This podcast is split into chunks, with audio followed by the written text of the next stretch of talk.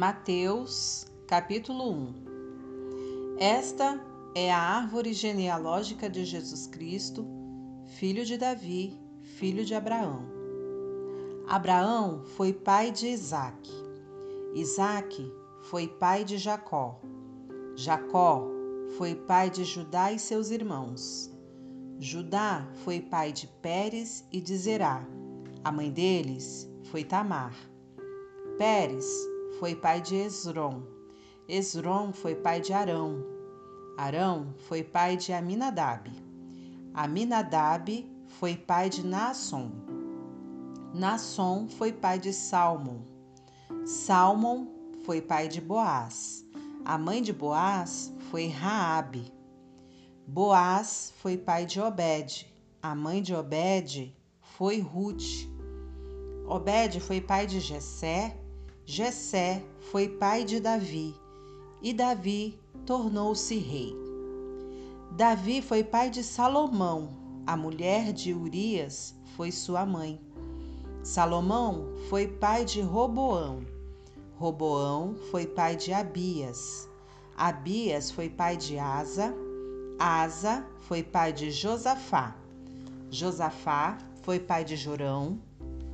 Jorão foi pai de Uzias. Uzias foi pai de Jotão, Jotão foi pai de Acás, Acás foi pai de Ezequias, Ezequias foi pai de Manassés, Manassés foi pai de Amon, Amon foi pai de Josias, Josias foi pai de Jeconias e de seus irmãos. Foi nessa época que o povo foi levado para o exílio na Babilônia. Depois que o exílio na Babilônia terminou, Jeconias foi pai de Salatiel. Salatiel foi pai de Zorobabel. Zorobabel foi pai de Abiúde. Abiúde foi pai de Eliaquim. Eliaquim foi pai de Azor. Azor foi pai de Sadoc. Sadoc foi pai de Aquim. Aquim foi pai de Eliúde. Eliúde foi pai de Eleazar. Eleazar foi pai de Matã. Matã foi pai de Jacó. Jacó foi pai de José, marido de Maria. Maria, que foi mãe de Jesus. Jesus, que foi chamado o Cristo.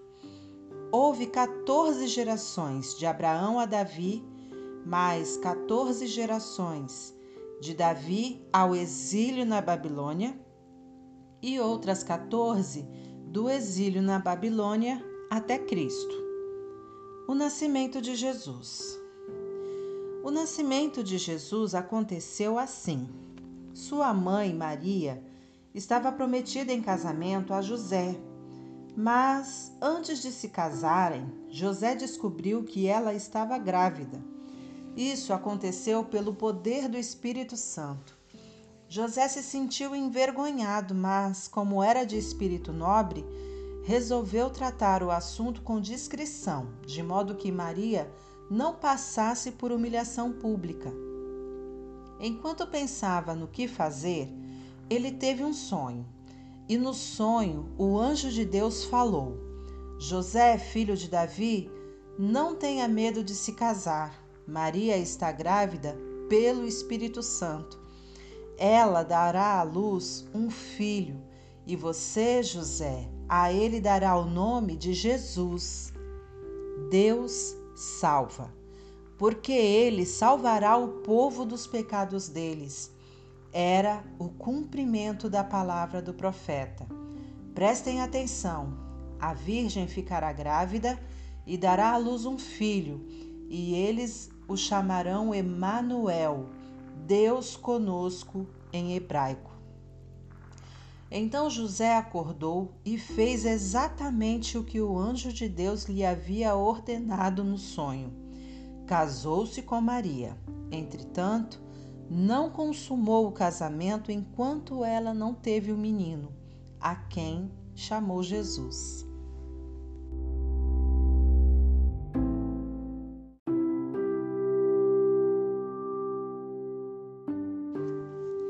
Capítulo 2 Depois que Jesus nasceu na aldeia de Belém, durante o reinado de Herodes, um grupo de sábios vindo do Oriente chegou a Jerusalém. Eles perguntavam: onde poderemos encontrar e homenagear o recém-nascido Rei dos Judeus? Observamos no céu do Oriente a estrela que marcou o seu nascimento. Fizemos esta peregrinação para adorá-lo. Quando ficou sabendo disso, Herodes ficou apavorado.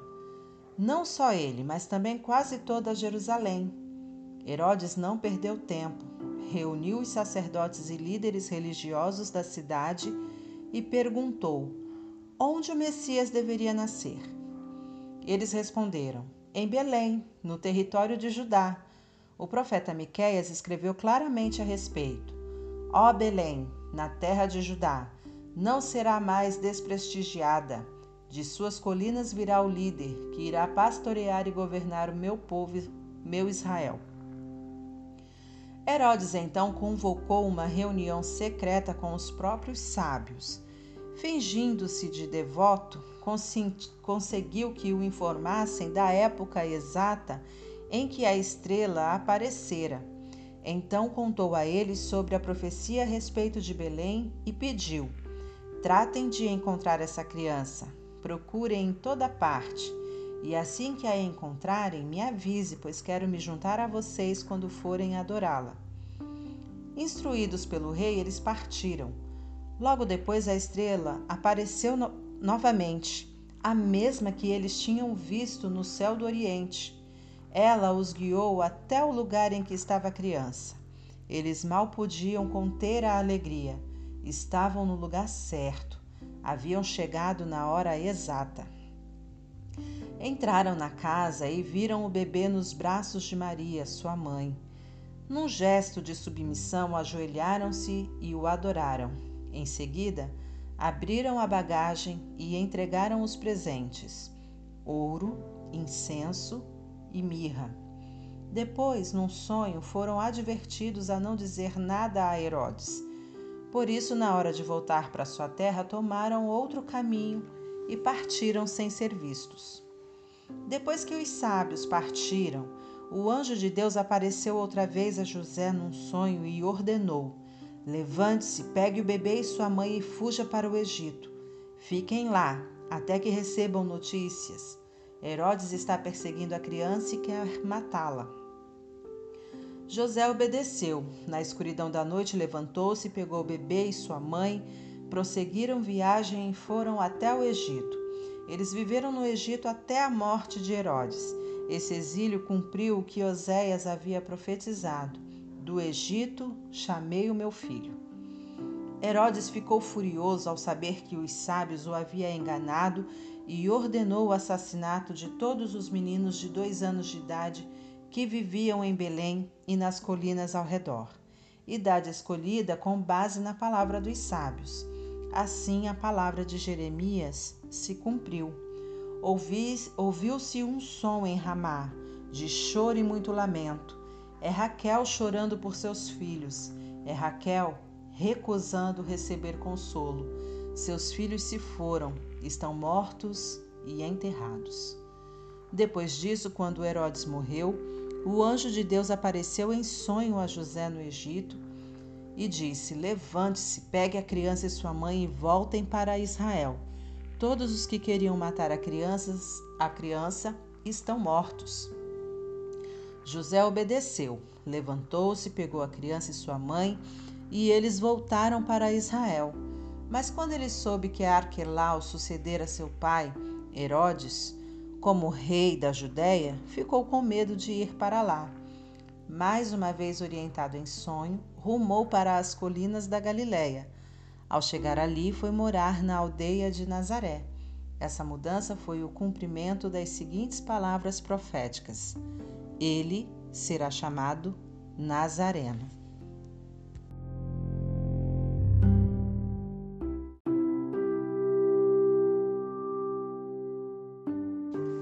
Capítulo 3 Enquanto Jesus vivia nas colinas da Galiléia, João, conhecido como o Batista, pregava no deserto da Judéia.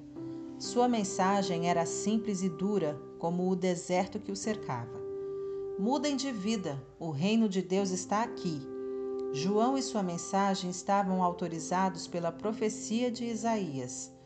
Trovão no deserto, preparem-se para a chegada de Deus, tornem o caminho plano e reto. João vestia uma túnica de pelo de camelo, amarrada à cintura por uma tira de couro. Alimentava-se de gafanhotos e mel silvestre. O povo de Jerusalém, da Judéia e da região ao redor do Jordão acorria para ouvi-lo e vê-lo. Ali, no Rio Jordão, os que confessavam seus pecados eram batizados para uma vida transformada. Quando João soube que um grupo de saduceus e fariseus estava interessado no batismo que parecia ter virado moda, ele esbravejou: Raça de serpentes! O que vocês pretendem rastejando até o rio? Acha que um pouco de água nessa pele de cobra vai fazer alguma diferença? É a vida de vocês que precisa mudar, não a pele. E não pensem que vocês podem melhorar a situação invocando Abraão como pai. Ser descendente de Abraão não ajuda nesse caso. Os descendentes de Abraão são muitos, mas até destas pedras Deus pode fazer descendentes de Abraão. O que conta mesmo é a vida. A vida de vocês mostra, mostra frutos? Se estiver como a madeira morta, só serve para o fogo. Eu batizo vocês aqui no rio para mudar essa velha vida na vida no reino. Mas o mais importante ainda está por vir. O protagonista des, desta, deste drama, perante o qual sou apenas um figurante, acenderá a vida do reino em vocês. Um fogo interior, o Espírito Santo dentro de vocês, operando a mudança de dentro para fora. Ele vai limpar a casa, fará uma varredura completa na vida de vocês. Tudo que for autêntico será posto no lugar certo na presença de Deus. O que for contrário à verdade será jogado fora como o lixo para ser queimado. Certo dia, tendo chegado da Galiléia, Jesus foi ao Rio Jordão. Ele queria que João o batizasse. João fez objeção: Como assim? Eu é que deveria ser batizado, não você. Mas Jesus insistiu: Você tem de fazer isso. Deus trabalhou todos estes séculos preparando tudo para que este batismo acontecesse. Então, João o batizou. Assim que Jesus saiu da água, os céus se abriram e ele viu o Espírito de Deus, à semelhança de uma pomba, descendo e pousando nele. Com a visão do Espírito, ouviu-se uma voz: Este é o meu filho escolhido e marcado pelo meu amor, a alegria da minha vida.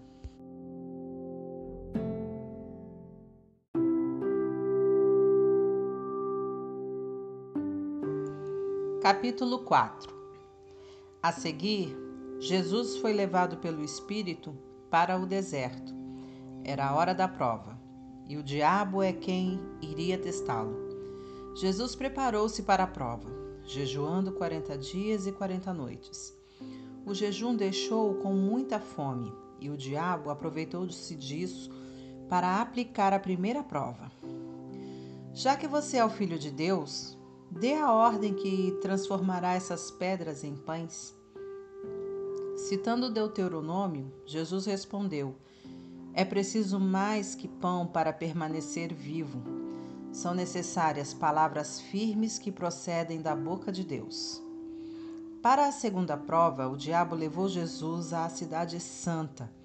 Ele, ele o pôs na parte mais alta do templo e desafiou: Já que você é o Filho de Deus, pule. Para instigá-lo, o diabo citou o Salmo 91. Ele o entregou ao cuidado dos anjos. Tanto o protegerão que você não machucará nem mesmo o dedo numa pedra. Jesus contra-atacou com outra citação de Deuteronômio. Não tenha a ousadia de tentar o Senhor seu Deus. Para a terceira prova, o diabo transportou-o até o pico de uma imensa montanha. Tentando ser convincente, mostrou-lhe todos os reinos da terra com todo o seu fascínio. Então fez a proposta: Tudo isso é meu, Basta que você se ajoelhe e me adore, e tudo será seu. A resposta de Jesus foi curta e direta: Caia fora, Satanás. E mais uma vez recorreu a Deuteronômio para repreendê-lo. Adore somente ao Senhor seu Deus.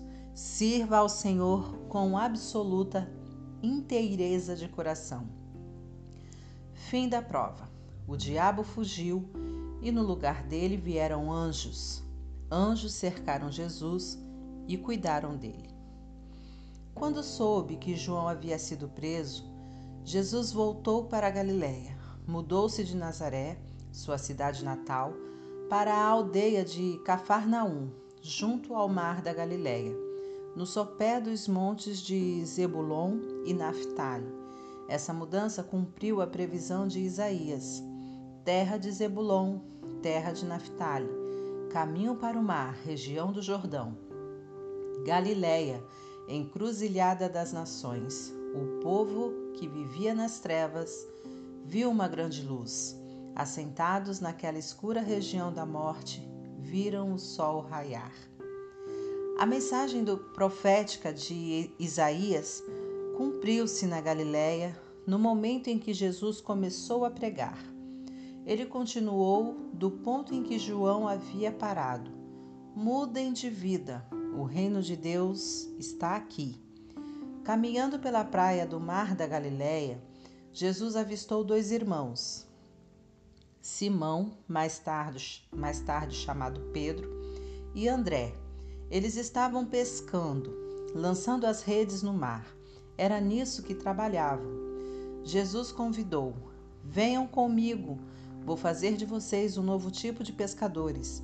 Vou mostrar como pescar pessoas em vez de, em vez de peixes. Sem ao menos fazer uma pergunta, eles simplesmente largaram as redes e foram com ele. A uma pequena distância da praia, ele viu outros dois irmãos, Tiago e João, filhos de Zebedeu, que estavam assentados no barco com o pai, consertando as redes. Jesus fez aos dois a mesma proposta, e eles nem hesitaram, deixaram o barco e o pai e o acompanharam. Dali Jesus percorreu toda a Galiléia. Ele ia às sinagogas que eram lugar de reunião e ensinava a verdade de Deus ao povo. O tema de sua mensagem era o reino de Deus, que a partir daquele momento eles estariam sob o bondoso governo de Deus. Ele também curou pessoas de suas doenças e de seus males. A notícia a seu respeito percorreu toda a província romana da Síria. As pessoas traziam todos que tivessem alguma doença, mental, espiritual, emocional ou física. Jesus curou todos eles. Mais e mais pessoas vinham para um grande encontro. Além daqueles da Galiléia, multidões vieram das dez cidades ao redor do mar da Galiléia. Outros de Jerusalém e da Judéia e outros ainda de além do Jordão.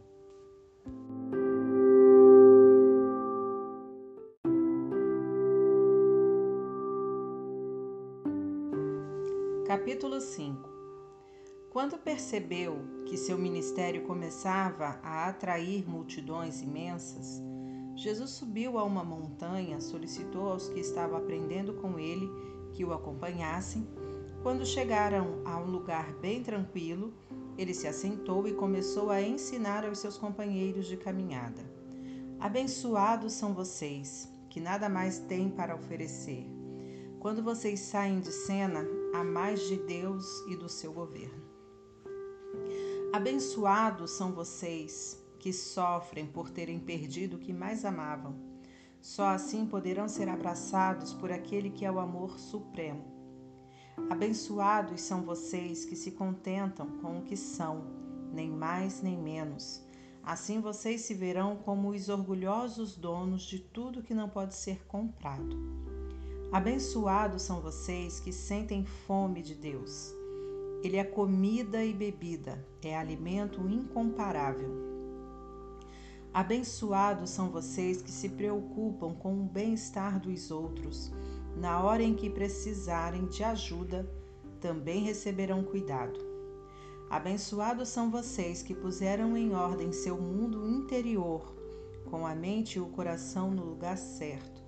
Assim vocês poderão ver Deus no mundo exterior. Abençoados são vocês que conseguem mostrar que cooperar é melhor que brigar ou competir. Desse modo, irão descobrir quem vocês realmente são e o lugar que ocupam na família de Deus. Abençoados são vocês cujo compromisso com Deus atrai, perseguição. A perseguição os fará avançar cada vez mais no reino de Deus. E isso não é tudo. Considerem-se abençoados sempre que forem agredidos, expulsos ou caluniados para me desacreditar. Isso significa que a verdade está perto de vocês o suficiente para os consolar. Consolo que os outros não têm. Alegrem-se quando isso acontecer. Comemorem, porque ainda que eles não gostem disso, eu gosto e os céus aplaudem, pois sabem que vocês estão em boa companhia. Meus profetas e minhas testemunhas sempre enfrentaram essa mesma dificuldade. Permitam-me dizer por que vocês estão aqui. Vocês estão aqui para ser o sal que traz o sabor divino à terra. Se perderem a capacidade de salgar, como as pessoas poderão sentir o tempero da vida dedicada a Deus? Vocês não terão mais utilidade e acabarão no lixo. Há uma outra maneira de dizer a mesma coisa. Vocês estão aqui para ser luz, para trazer as cores de Deus ao mundo. Deus não é um segredo a ser guardado. Vamos torná-lo público, tão público quanto uma cidade num plano elevado. Se faço de vocês portadores da luz, não pense que é para escondê-los debaixo de um balde virado. Quero posicioná-los onde todos possam vê-los. Agora que estão no alto do morro, onde todos conseguem enxergá-los, tratem de brilhar. Mantenham sua casa aberta, que a generosidade seja a marca da vida de vocês. Mostrando-se acessíveis aos outros, vocês motivarão as pessoas a se aproximar de Deus, o generoso Pai do céu. Não pense nem por um instante que eu vim para anular as Escrituras, a lei de Deus ou os profetas. Não estou aqui para anular, mas para cumprir. Estou reposicionando as coisas, ajudando no quadro geral, para que fiquem no devido lugar. A lei de Deus é mais real e duradoura que as estrelas do céu e que o chão debaixo dos nossos pés. Depois que as estrelas desaparecerem, e a terra for consumida pelo fogo, a lei de Deus ainda estará viva e operante. Se alguém considerar de pouca importância mesmo o menor item na lei de Deus, estará diminuindo apenas a si mesmo. Levem-na a sério. Mostrem o caminho para os outros e terão lugar de honra no reino. Se a conduta de vocês não for a mais correta do que a dos fariseus, vocês não preencherão nem o requisito básico para entrar no reino de Deus. Vocês conhecem bem o mandamento dos, dos antigos: não matarás, pois afirmo que qualquer que guarde rancor de um irmão é culpado de assassinato. Chame o irmão de idiota e você corre o risco de parar num tribunal. Chame sua irmã de burra e estará no limiar do inferno. O simples fato moral é que palavras matam. É assim que eu quero que vocês se conduzam.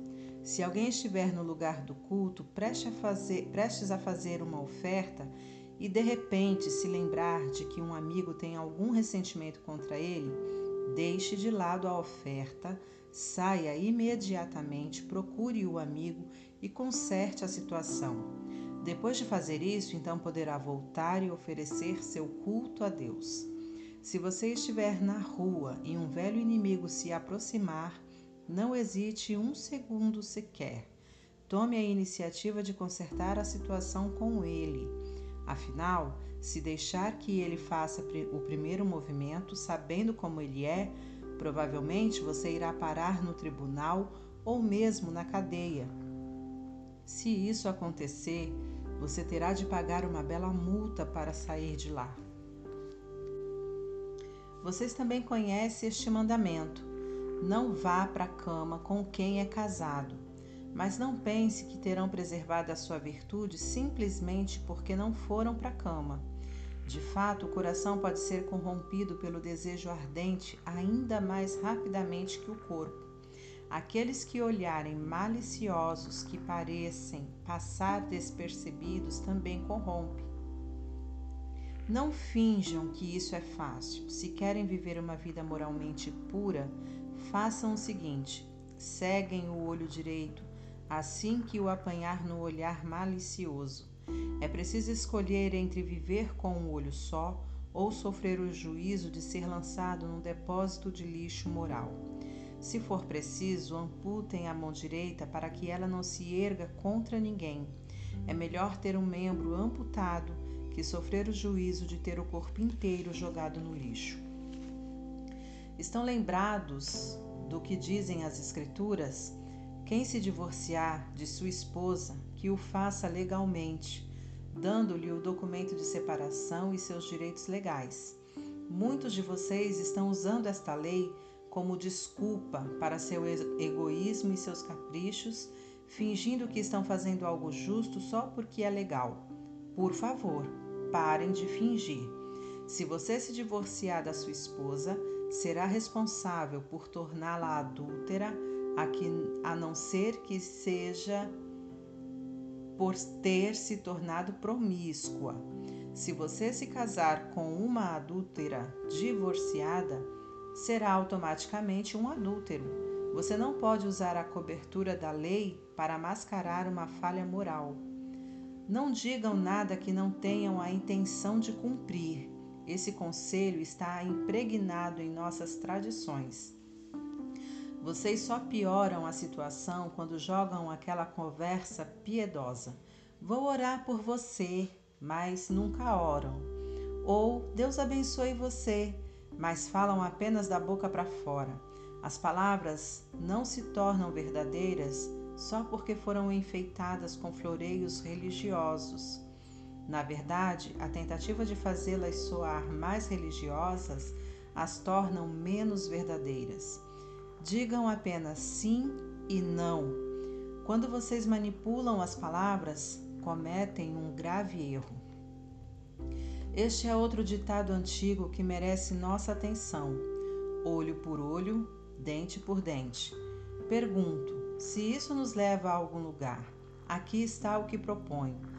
Não revide de jeito nenhum. Se alguém bater no seu rosto, ofereça-lhe o outro lado.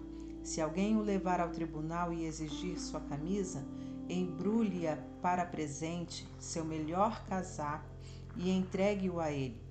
Se alguém se aproveitar de você para levar vantagem injustamente, aproveite a ocasião para praticar a vida de servo. Nada de pagar na mesma moeda. Viva generosamente. Vocês conhecem a antiga lei? Amem seus inimigos, seus amigos, e seu complemento, não escrito, não escrito, odeiem seus inimigos. Quero redefinir isso. Digo que vocês devem amar os inimigos. Deixem que tirem o melhor de vocês, não o pior. Se alguém fizer mal a vocês, reajam com a força da oração, pois assim agirão do fundo do seu verdadeiro ser, do ser que Deus criou. É o que Deus faz, Ele dá o melhor. O sol que aquece, a chuva que traz vida, a todos, sem distinção, os bons e os maus, os simpáticos e os antipáticos. Se tudo que vocês fazem é amar apenas quem é amável, que recompensa esperam receber? Qualquer um pode fazer isso. Querem uma medalha por cumprimentar apenas os que são simpáticos com vocês? Qualquer pecador desqualificado age assim. Resumindo, o que quero dizer é: cresçam. Vocês são súditos do reino. Tratem de viver como tais. Assumam sua identidade criada por Deus. Sejam generosos uns para com os outros, pois Deus age assim com vocês.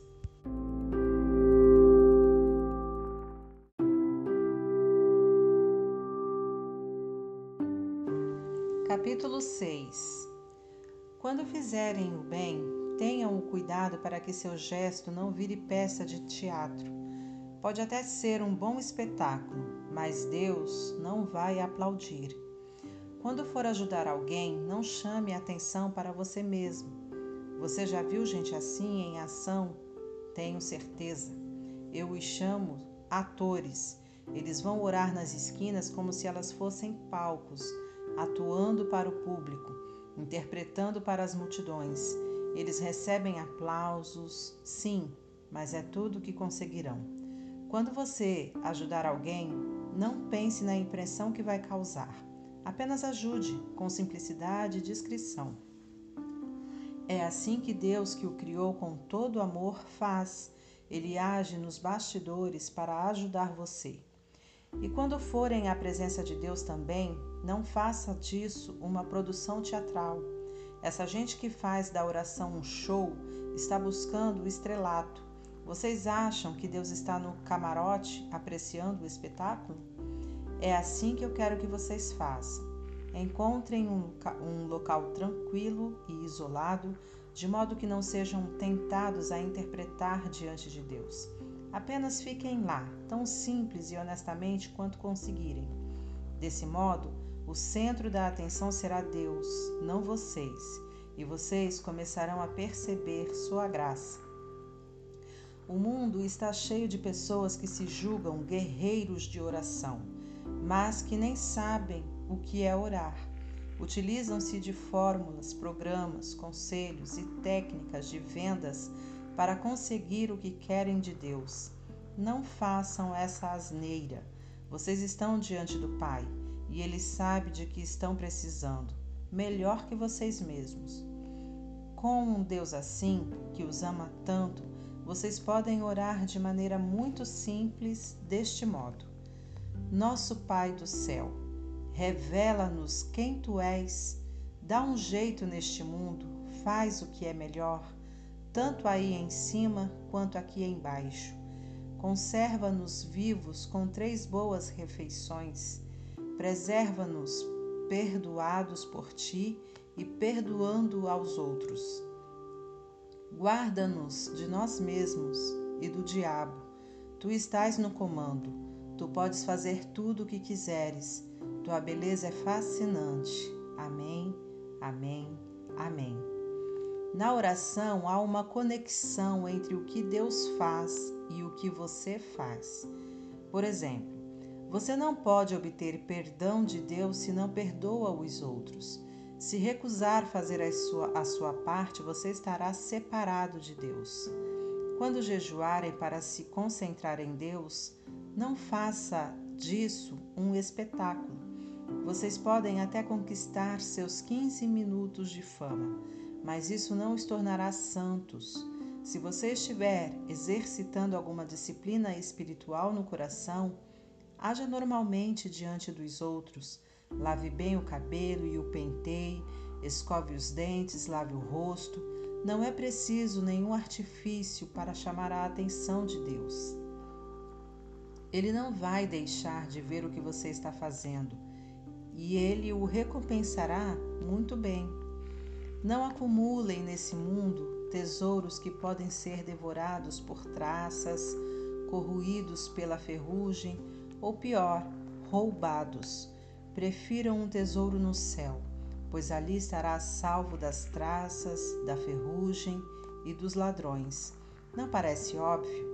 Saibam que o lugar em que vocês mais desejam estar é perto do seu tesouro e é lá que acabarão indo parar. Os olhos são as janelas do corpo.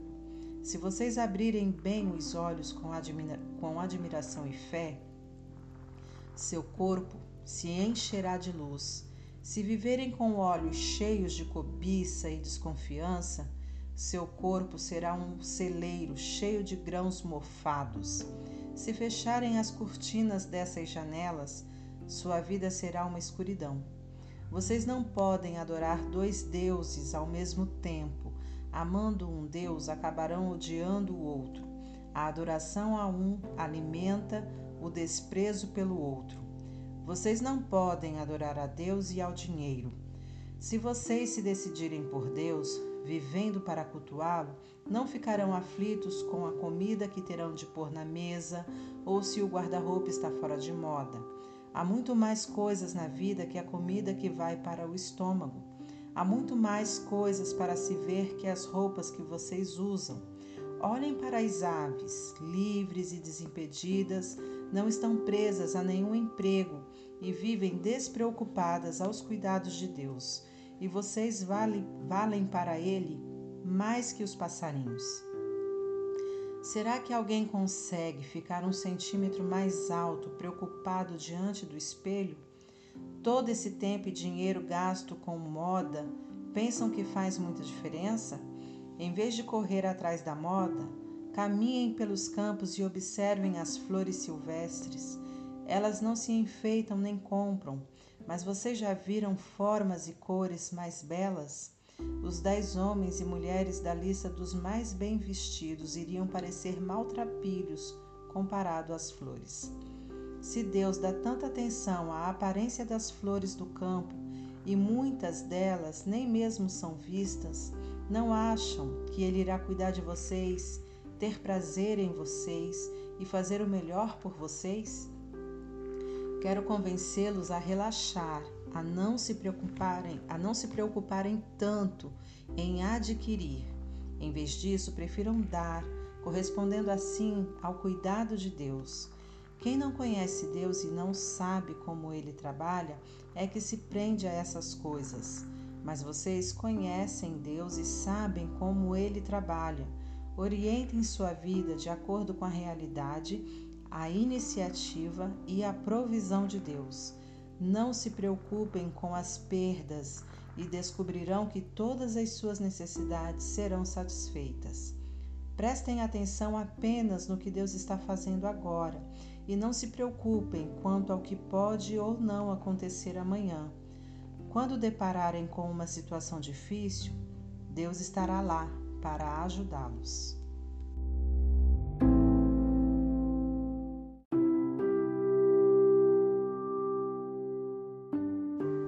Capítulo 7 Não bombardeiem de críticas as pessoas quando elas cometerem um erro, a menos que queiram receber o mesmo tratamento. O espírito crítico é como um bumerangue. É fácil ver uma mancha no rosto do próximo e se esquecer do feio riso de escárnio no próprio rosto.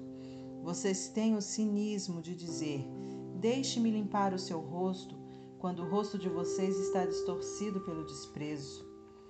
Isso também é teatro, é fazer algo do sou mais santo que você, em vez de simplesmente viver a vida. Tire o cinismo do rosto e então você poderá oferecer uma toalha ao seu próximo para que ele também limpe o rosto. Não desrespeitem o sagrado. Gracejos e tolices não agradam a Deus. Não reduzam os santos mistérios a frases de efeito, na tentativa de sobressair e de agradar. Você pode usar esses subterfúgios, mas estará abrindo a porta para o sacrilégio. Não barganhem com Deus, sejam objetivos, peçam aquilo que estão precisando. Não estamos num jogo de gato e rato, nem de esconde-esconde. Se seu filho pedir pão, você o enganaria com serragem? Se pedir peixe, iria assustá-lo com uma cobra viva servida na bandeja?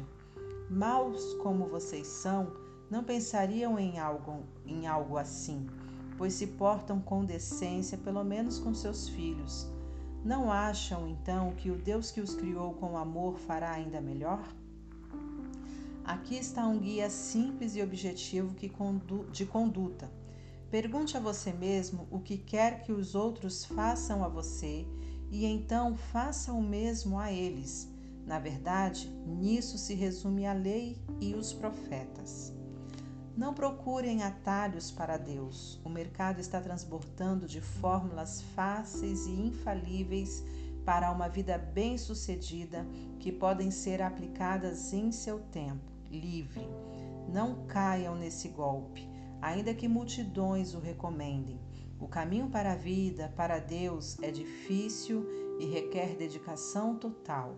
Tomem cuidado com os pregadores muito sorridentes. A sinceridade deles é fabricada. Eles não perderão nenhuma oportunidade para depenar vocês. Não fiquem impressionados com o carisma. Procurem o caráter. Importa o que os pregadores são, não o que dizem. Um líder de verdade jamais irá explorar as emoções ou as economias do povo. As árvores doentes com seus frutos podres serão cortadas e queimadas. Saber a senha correta, por exemplo, Senhor, Senhor, não levará vocês a nenhum lugar comigo. O que se requer é obediência, é fazer o que o meu Pai deseja. Posso até ver a cena no juízo final, milhares vindo em minha direção e, e se justificando. Senhor, nós pregamos a mensagem expulsamos demônios e todos diziam que nossos projetos eram patrocinados por Deus. Sabem o que vou responder? Vocês perderam a oportunidade. Tudo que fizeram foi me usar para virarem celebridades.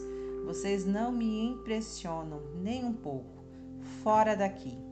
As palavras que digo não são meros adendo ao seu estilo de vida como a reforma de uma casa que resulta em melhora de padrão.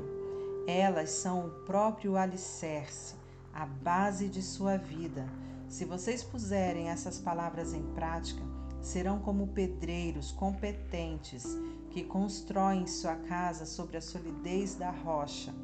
A chuva cai, o rio avança e o vento sopra forte, mas nada derruba aquela construção ela está fundamentada na rocha. Mas, se vocês usarem minhas palavras apenas para fazer estudo bíblico, sem nunca aplicá-las à própria vida, não passarão de pedreiros tolos que constroem sua casa sobre a areia da praia. Quando for atingida pela tempestade e pelas ondas, ela irá desmoronar como um castelo de areia. Quando Jesus concluiu seu discurso, a multidão o aplaudiu. Eles nunca tinham ouvido um ensino assim. Era óbvio que ele vivia o que pregava, em contraste com os líderes religiosos do povo. Foi a melhor aula que eles já tinham ouvido.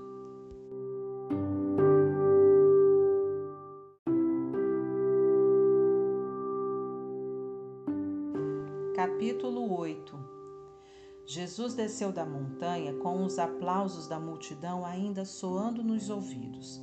De repente apareceu um leproso que se ajoelhou diante de Jesus e pediu: Mestre, se o senhor quiser, pode me purificar.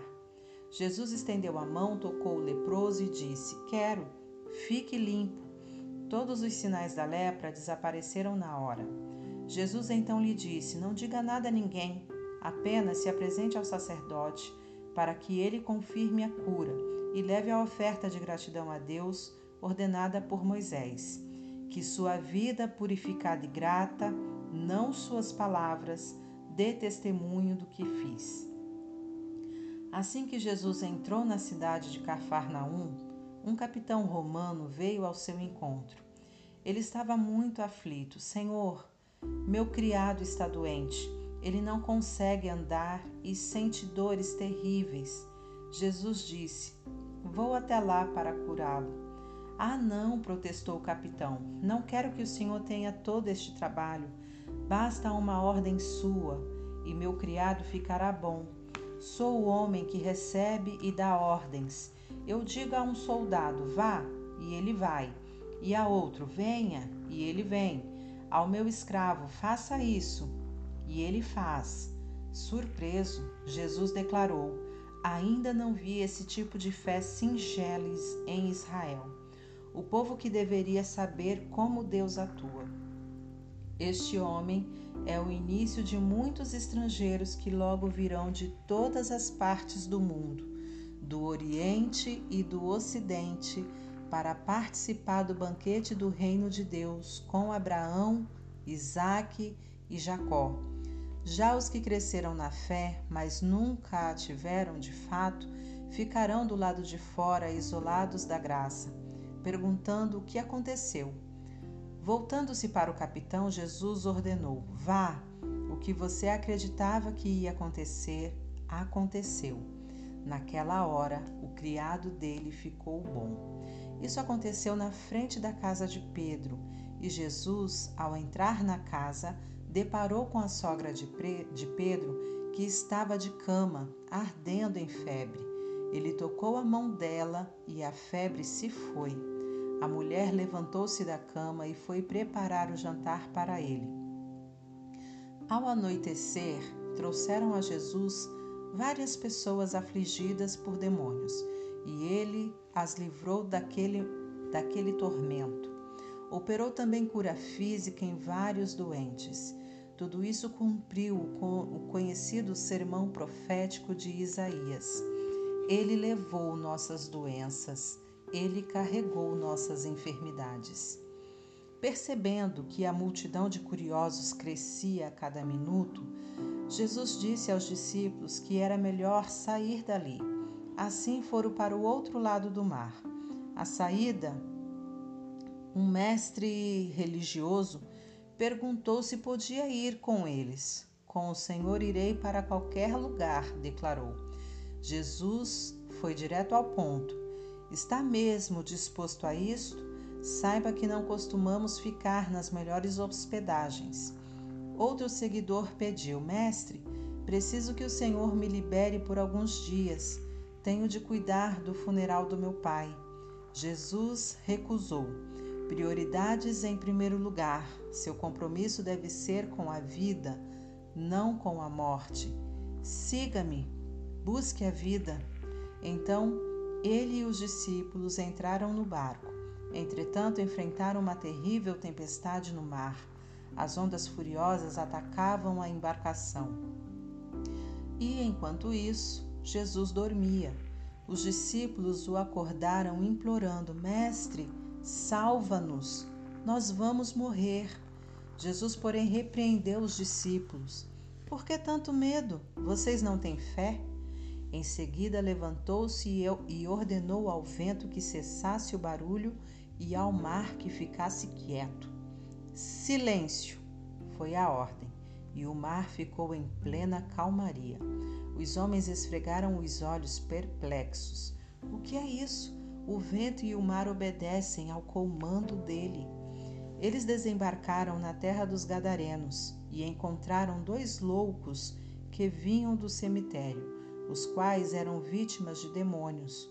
Os dois aterrorizavam a região de modo que ninguém mais se atrevia a passar por aquele trecho da estrada.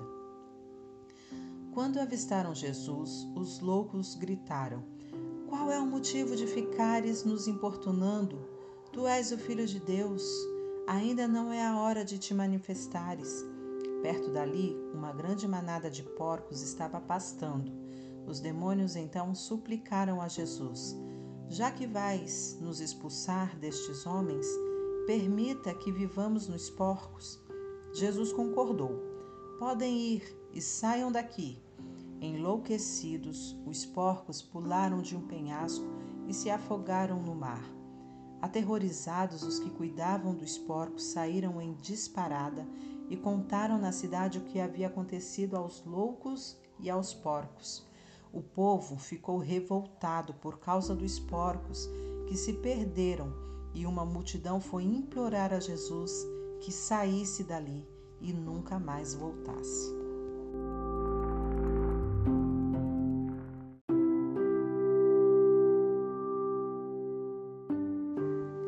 Capítulo 9 De volta ao barco, o Mestre e seus discípulos atravessaram o mar e regressaram à cidade de Jesus. Mal saíram do barco, alguns homens que carregavam um paralítico numa maca se aproximaram e o puseram diante deles. Impressionado com tanta fé, Jesus disse ao paralítico: Anime-se, filho, eu perdoo os seus pecados. Mas alguns líderes religiosos cochicharam entre si: Que blasfêmia! Conhecendo o pensamento deles, Jesus lhes perguntou: Por que o cochicho? O que acham que é mais fácil dizer? Eu perdoo seus pecados? Ou levante-se e ande? Pois bem, para que fique claro que sou filho do homem e estou autorizado a fazer uma coisa e outra, voltou-se para o paralítico e ordenou: Levante-se, pegue sua maca e vá para casa. E o homem assim o fez. A multidão ficou ao mesmo tempo atemorizada, maravilhada e satisfeita por constatar que Deus havia autorizado Jesus a, real, a realizar tal milagre no meio deles. Enquanto caminhava, Jesus avistou um cobrador de impostos. Seu nome era Mateus. Jesus o convidou: Venha comigo, Mateus.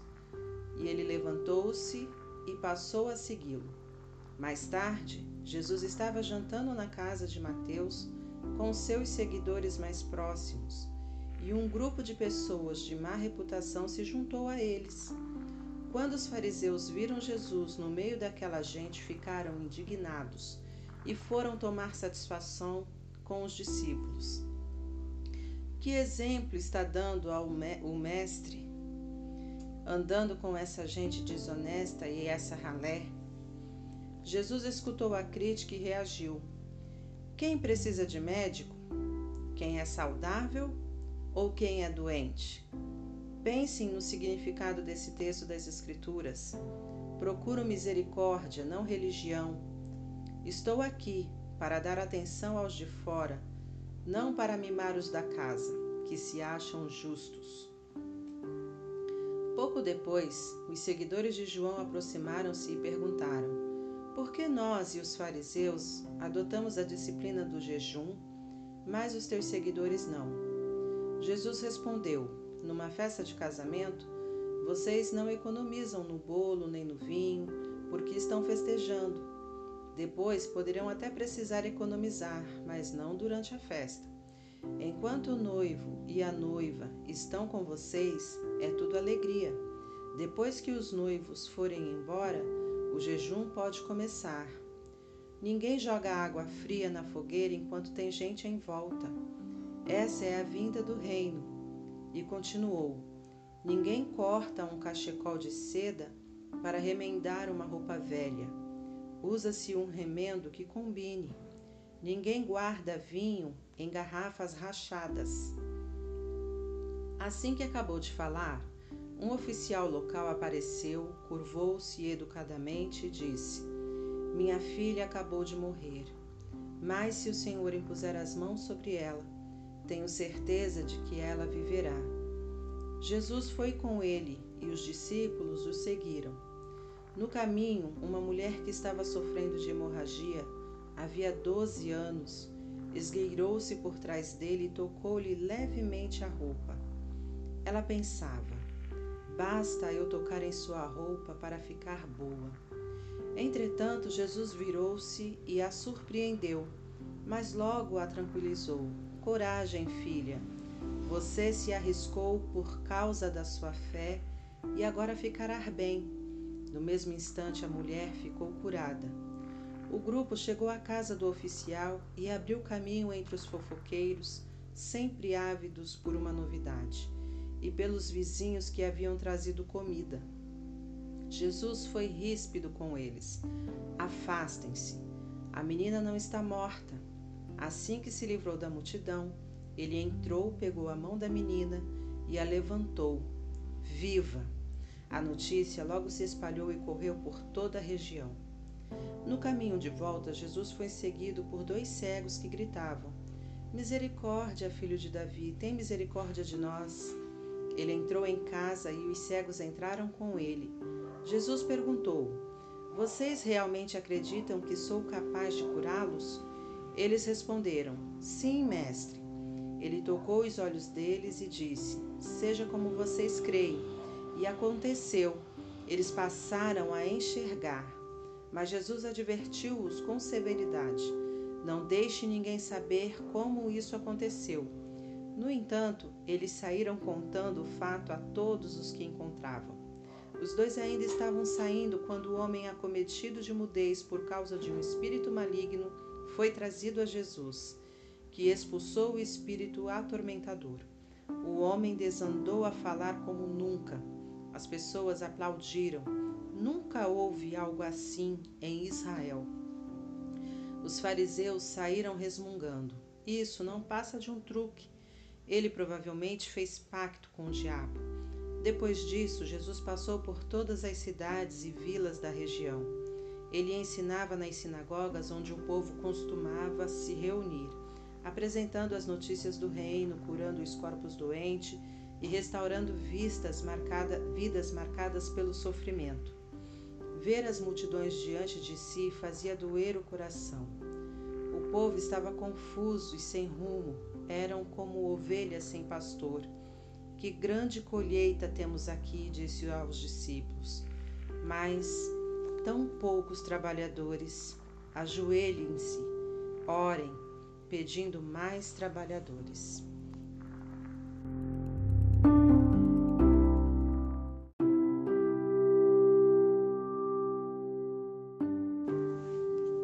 Capítulo 10 Assim que acabou de orar, a oração foi respondida. Jesus chamou doze de seus seguidores e enviou-os a colher nos campos. Deu a eles a capacidade de expulsar espíritos malignos e dar carinhosa atenção aos sofredores. Esta é a lista dos doze que ele enviou. Simão, também chamado Pedro ou a Rocha, André, irmão dele, Tiago, filho de Zebedeu, João, irmão dele, Felipe, Bartolomeu, Tomé, Mateus, o cobrador de impostos, Tiago, filho de Alfeu, Tadeu, Simão, o zelote, Judas Iscariotes, que o traiu.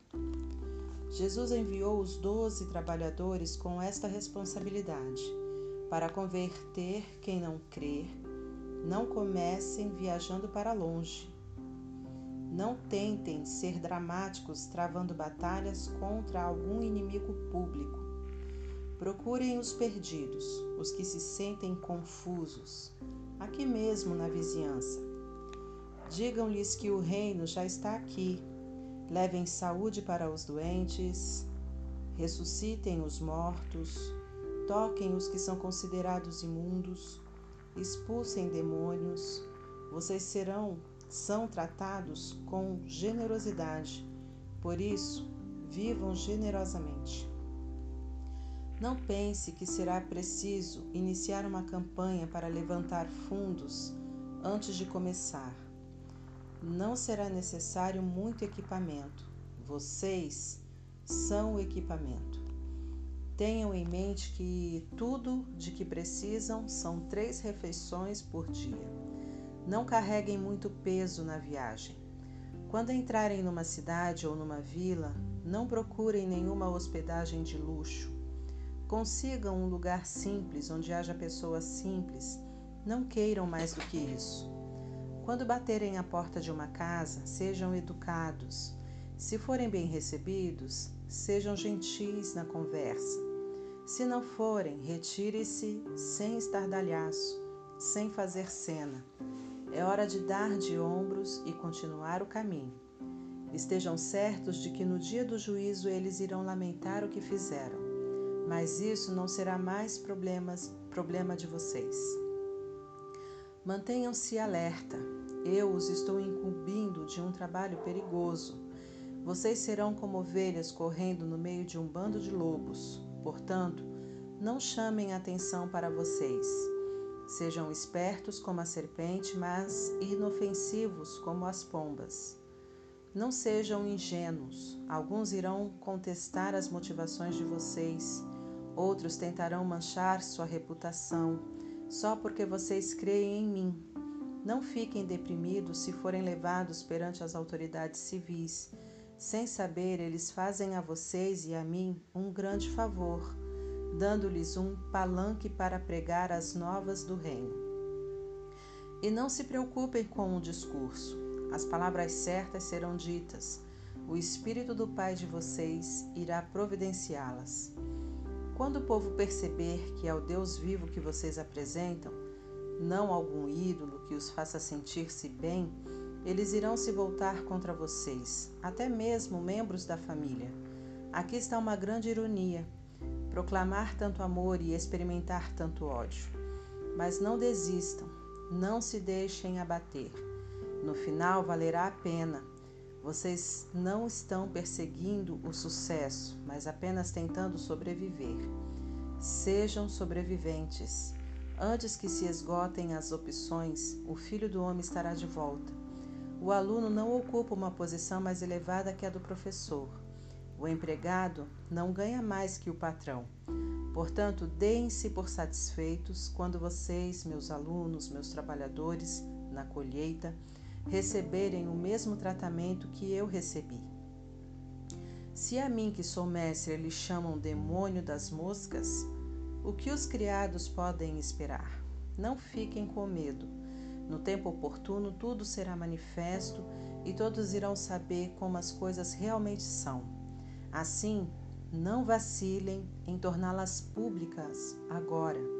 Não se calem diante dos, dos blefes e das ameaças dos valentões, porque não há nada que eles possam fazer contra a alma de vocês. Mantenham-se tementes a Deus ele é quem sustenta em suas mãos a vida, corpo e alma de todos. Qual o preço de um pardal? Alguns trocados, não é mesmo? Pois Deus cuida deles mais que vocês cuidam. E a vocês ele dispensa tanta atenção que chega a contar os fios de cabelo da cabeça de cada um. Portanto, não fiquem intimidados com essa conversa assustadora vocês valem mais que um milhão de pardais. Defendam-me contra a opinião do mundo, e eu os defenderei na presença do meu Pai, no céu. Mas não pense que vou protegê-los se vocês se acovardarem e fugirem. Não pense que vim tornar a vida de vocês agradável.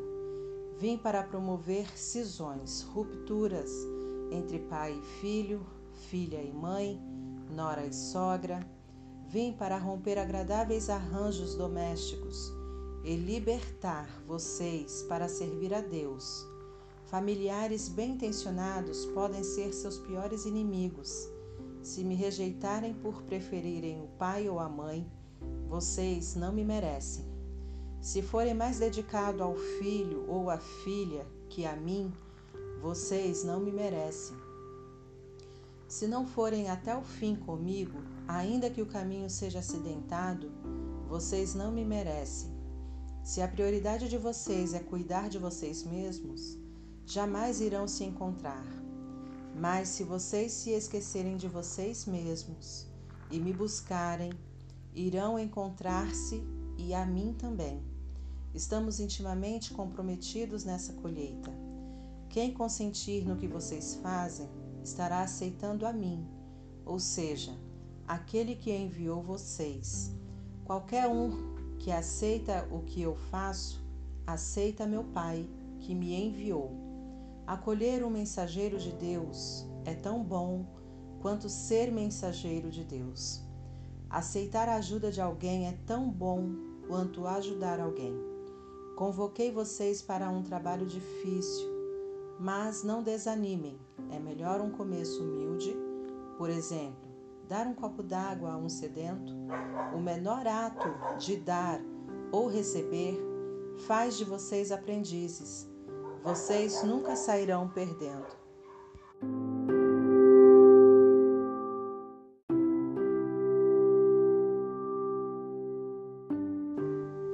Capítulo 11 depois de transmitir essas instruções aos seus doze trabalhadores, ele saiu a ensinar e pregar em diversas vilas.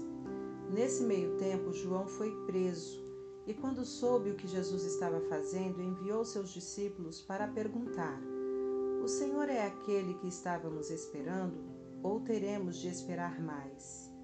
Jesus lhes disse: Voltem e digam a João o que está acontecendo. Os cegos veem, os paralíticos andam, os leprosos são purificados, os surdos ouvem, os mortos ressuscitam, os marginalizados da terra ficam sabendo que Deus está do lado deles. É o que vocês estavam esperando? Então, considerem-se muito abençoados. Enquanto os discípulos de João voltavam com a resposta, Jesus resolveu explicar às multidões quem era João. O que vocês esperavam quando foram vê-lo no deserto? Alguém aproveitando o fim de semana? Um magnata em roupa de grife? Esse tipo de gente que vive rodeado de celebridades? Afinal, o que vocês foram ver? Não foi um profeta? Com certeza, um profeta. Talvez o mais importante que vocês terão a oportunidade de ouvir. Ele é o profeta que Malaquias anunciou quando escreveu: Estou enviando meu profeta diante de vocês para preparar a estrada para vocês. Permitam-me dizer o que está acontecendo. Ninguém na história humana é mais importante que João, o Batista. Mas no reino para o qual ele preparou vocês, a pessoa mais humilde é a mais importante que ele. Há muito tempo que se tenta uma entrada forçada no reino de Deus. Mas se lerem com atenção os profetas e a lei de Deus, vocês perceberão que tudo culmina em João, unindo-se a ele na, na preparação do caminho para o Messias do reino. Olhando por esse ângulo, João é o Elias que vocês esperavam para chegar para apresentar o Messias. Vocês estão me ouvindo? Entendem o que digo? Com, com que posso comparar esta geração? As pessoas se comportam como crianças mimadas, reclamando dos pais. Queremos pular corda, mas vocês estão sempre cansados. Queremos conversar, mas vocês estão sempre ocupados. João veio jejuando e foi chamado de louco. Eu cheguei festejando e me chamaram de beberrão, amigo da ralé. As pesquisas de opinião parecem não valer muita coisa, não é? Só com a experiência é que se comprova a verdade. Em seguida, Jesus censurou algumas cidades nas quais trabalhara muito, mas com pouco resultado, porque o povo se mostrara cético e indiferente. Ai de você, Corazim, pobre Betsaida. Se Tiro e Sidon tivessem visto metade dos milagres que vocês presenciaram, teriam caído de joelhos na mesma hora.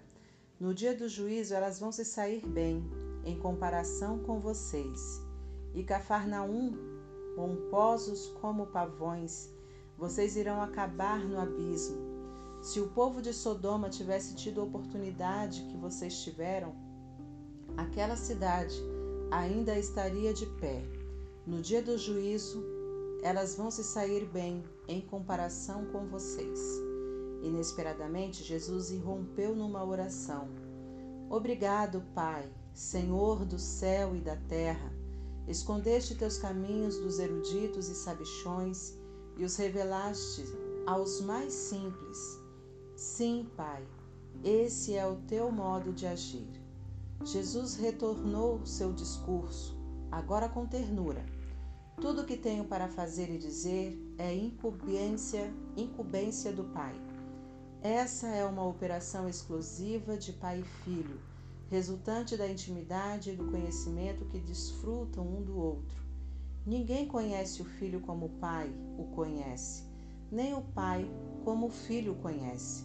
Mas não estou guardando isso para mim Estou pronto a revelar todos os detalhes a qualquer um que deseje ouvir. Vocês estão cansados, enfastiados de religião? Venham a mim, andem comigo e irão recuperar a vida. Vou ensiná-los a ter descanso verdadeiro. Caminhem e trabalhem comigo. Observem como eu faço. Aprendam os ritmos livres da graça.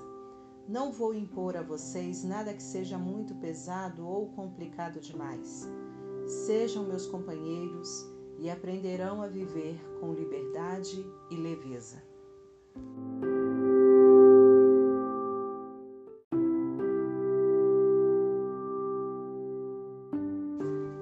Capítulo 12 Num sábado, Jesus e os discípulos atravessavam uma plantação de cereal.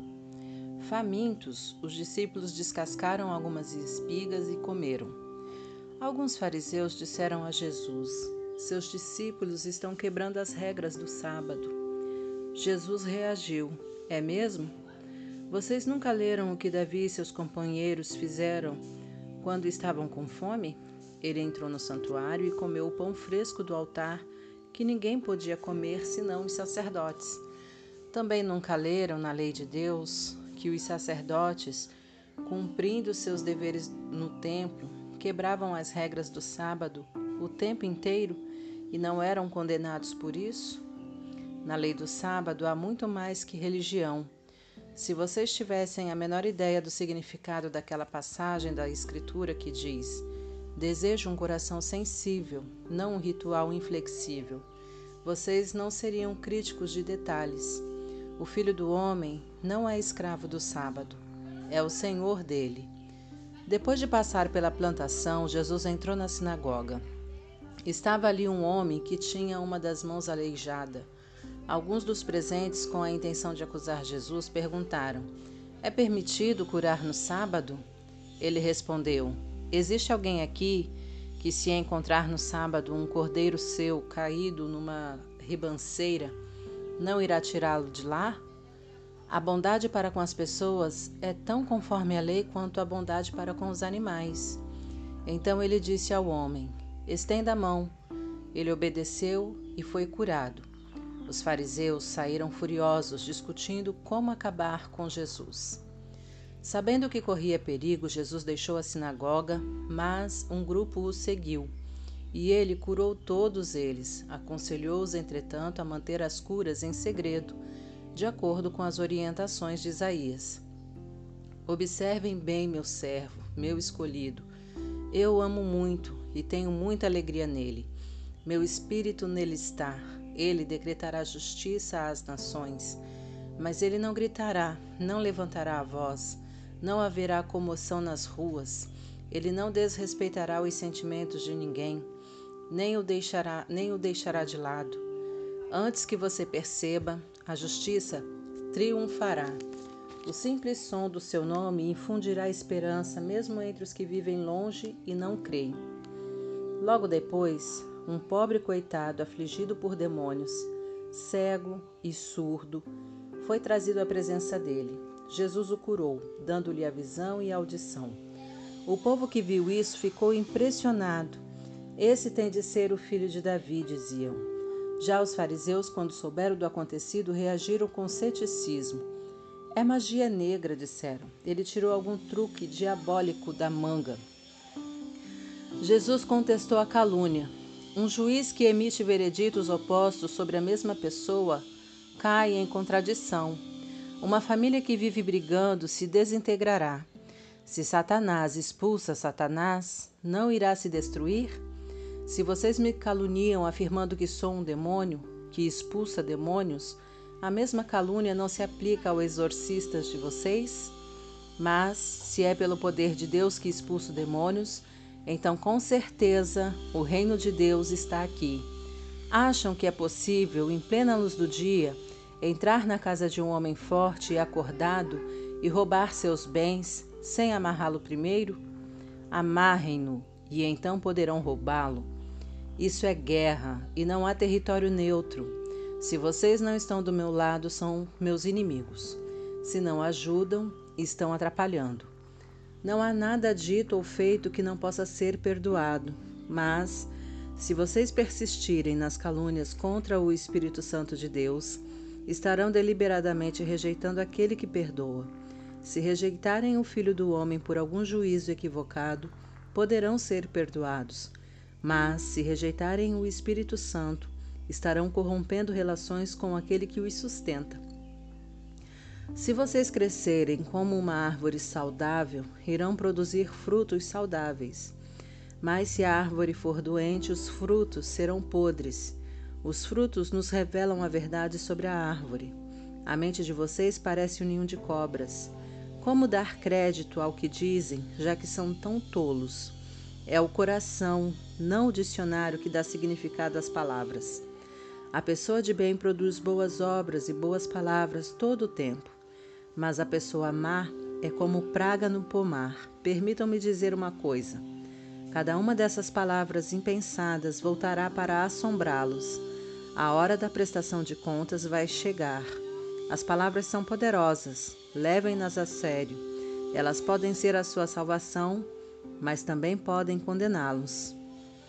Mais tarde, alguns líderes religiosos e fariseus interpelaram Jesus: Mestre, queremos ver suas credenciais, uma prova conclusiva de que Deus está com você. Que tal um milagre? Jesus respondeu: Vocês procuram uma prova, mas estão procurando o tipo errado de prova. Tudo o que querem é algo para satisfazer a curiosidade, o desejo de ver milagres. A única evidência que terão é a que se parece com uma total ausência de provas o sinal de Jonas. Assim como Jonas ficou três dias e três noites no ventre do peixe, o filho do homem, por três dias e três noites, será posto numa cova profunda. No dia do juízo, os ninivitas se levantarão e apresentarão a prova que condenará esta geração. Porque quando Jonas pregou em Nínive, eles mudaram de vida. Aqui está um pregador mais importante que Jonas, e vocês querem provas. No dia do juízo, a rainha de Sabá virá de longe e apresentará uma prova que condenará esta geração, porque ela viajou de uma região remota da terra para ouvir o sábio Salomão e diante de vocês está a sabedoria maior que a de Salomão, mas vocês se preocupam com provas. Quando é expulso de alguém um espírito maligno, vagueia pelo deserto procurando um oásis, uma alma distraída que possa atormentar. Se não encontra nada, diz consigo mesmo: Vou retornar para minha antiga casa. Quando retorna, encontra a pessoa limpa, porém vazia então o espírito reúne outros sete espíritos ainda piores e todos se instalam ali. O estado da pessoa agora é pior que antes.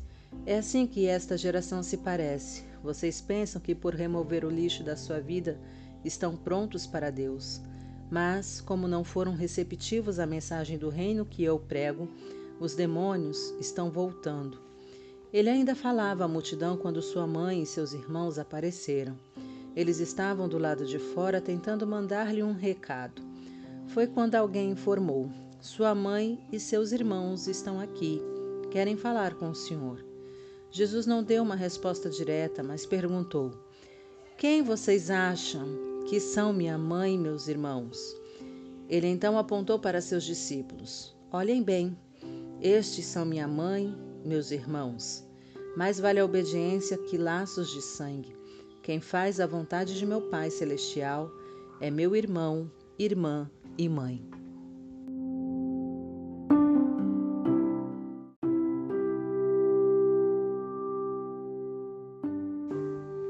Capítulo 13 Instantes depois, Jesus deixou a casa e assentou-se à beira da praia. Não demorou muito e uma multidão ajuntou-se à sua volta, obrigando-o a entrar num barco usando o barco como púlpito, contou uma história ao povo. O que vocês acham? Um agricultor estava semeando. Enquanto fazia seu trabalho, algumas sementes caíram pelo meio do caminho e as aves as comeram. Outras caíram no meio dos pedregulhos. Brotaram rapidamente, mas não aprofundaram raízes. Com o calor do sol, secaram tão rapidamente quanto havia brotado. Outras ainda caíram no meio das ervas daninhas. As sementes chegaram a brotar, mas foram sufocadas. Por fim, algumas, porém, caíram em terra boa e produziram uma colheita que superou todas as expectativas. Vocês estão entendendo? Os discípulos perguntaram: por que contar histórias? Ele respondeu: vocês já ouviram bastante a respeito do reino de Deus. Conhecem as suas verdades, mas nem todos tiveram esse privilégio. Quando alguém tem um coração preparado, a compreensão é real, mas se não houver receptividade no coração, logo desaparece. Por isso conto histórias. Meu objetivo é criar disposição, levar o povo a receber a mensagem nas condições em que se encontram, eles ficarão ouvindo até o dia do juízo e não entenderão nada. Vão ficar irritados por ouvir tanto e não entender coisa alguma. Que não se repita a previsão de, Isaías. Seus ouvidos estão abertos, mas não entende uma palavra. Seus olhos estão abertos, mas não veem nada. Esse povo é cabeça dura. Eles tapam os ouvidos com os dedos para não ter de escutar. Eles fecham os olhos para não serem obrigados a ver. E assim, evitam ficar comigo face a face e me deixar curá-los. Vocês, no entanto, têm olhos abençoados por Deus, olhos que veem, e ouvidos abençoados por Deus, ouvidos que ouvem. Muita gente, profetas e crentes humildes, daria qualquer coisa para ver o que vocês estão vendo e ouvir o que vocês estão ouvindo, mas nunca tiveram chance. Reflitam sobre a história do agricultor e as sementes. Quando alguém ouve as novas do reino e não se apropria delas, elas permanecem na superfície. Então vem o maligno e as arranca do coração do ouvinte. Essa é a semente que o agricultor espalhou pela estrada. A semente lançada nos pedregulhos corresponde àquele que ouve e instantaneamente recebe a mensagem com grande entusiasmo. Mas a palavra não cria raízes, assim, diante de alguma dificuldade ou quando passa a emoção, a mensagem é esquecida e não sobra nada. A semente lançada no meio das ervas daninhas é aquele que ouve a mensagem do reino, mas é vencido pela preocupação e pela ilusão de manter o que tem e de ganhar mais. A mensagem é sufocada e não sobra nada. A semente lançada na terra boa é a pessoa que ouve a palavra e a acolhe, e a colheita supera todas as expectativas. Ele contou outra história. O reino de Deus é semelhante a um fazendeiro que plantou semente de boa qualidade em suas terras. Na mesma noite, enquanto os empregados dormiam, seu rival misturou sementes de ervas daninhas aos grãos de trigo e fugiu antes do amanhecer. Os primeiros brotos surgiram e o grão começou a crescer, mas a erva daninha também apareceu. Os lavradores perguntaram ao fazendeiro: Patrão, se o senhor plantou semente de boa qualidade, de onde veio a erva daninha? Ele respondeu: Algum inimigo fez isso. Devemos arrancar as ervas daninhas? Quiseram saber os lavradores. Ele respondeu: Não, pois se arrancarem as ervas daninhas, vocês vão arrancar o trigo também. Deixe que cresçam juntos até a época da colheita. Vou instruir os ceifeiros a arrancar as ervas daninhas e amarrá-las em fardos para o fogo e a juntar o trigo para guardá-lo no celeiro. Outra história. O reino de Deus é como a semente de mostarda plantada por um agricultor. É uma das menores sementes, mas, uma vez plantada, germina e cresce tanto que os pássaros fazem ninho em seus ramos. Mais uma história. O reino de Deus é como o fermento que uma mulher põe na massa para fazer muitos pães e fica esperando a massa crescer. Tudo o que Jesus fez naquele dia foi contar histórias. Uma longa tarde de histórias. Também foi o cumprimento de uma profecia. Abrirei minha boca e contarei histórias. Trarei a público coisas ocultas desde o primeiro dia da existência do mundo. Jesus dispensou o povo e foi para casa. Os discípulos então pediram: Explica-nos a história das ervas daninhas na lavoura. Ele explicou: o agricultor que tem a semente pura é o filho do homem. O campo é o mundo. As sementes verdadeiras são os súditos do reino. As ervas daninhas são os súditos do diabo. E o inimigo que as semeias é o próprio diabo. A colheita é o fim dos tempos, o desfecho da história. Os ceifeiros são os anjos. A cena em que as ervas daninhas são enfeixadas e queimadas faz parte do último dia. O filho do homem enviará seus anjos, arrancará as ervas daninhas de seu reino e as jogará no lixo. Será o fim delas. Ainda tentarão reclamar com o céu, mas ninguém as escutará. Ao mesmo tempo, as vidas prontas, santas e maduras irão adornar o reino do Pai. Vocês estão entendendo? O reino de Deus é como um tesouro escondido num campo por muitos anos até ser acidentalmente encontrado por uma pessoa. Ela fica eufórica com a descoberta e vende tudo que possui a fim de reunir a quantia necessária para comprar aquele campo. O reino de Deus também é como um comerciante de joias que busca as melhores pérolas. Um dia encontra a pérola perfeita e imediatamente vende tudo que possui para comprá-la.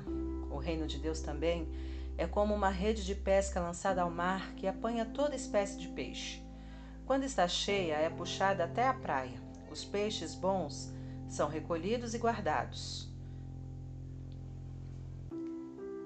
num tonel. Os que não estão bons são jogados fora. Assim será feito no desfecho da história. Os anjos virão, separarão os peixes ruins e os jogarão fora. Haverá muita reclamação e desespero, mas isso não vai fazer nenhuma diferença.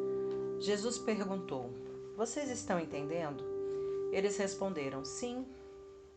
Ele acrescentou: Então vocês já devem ter notado que o aluno bem instruído no reino de Deus é como o proprietário de uma loja que tira da prateleira o que necessita, novo ou usado, no momento em que precisa.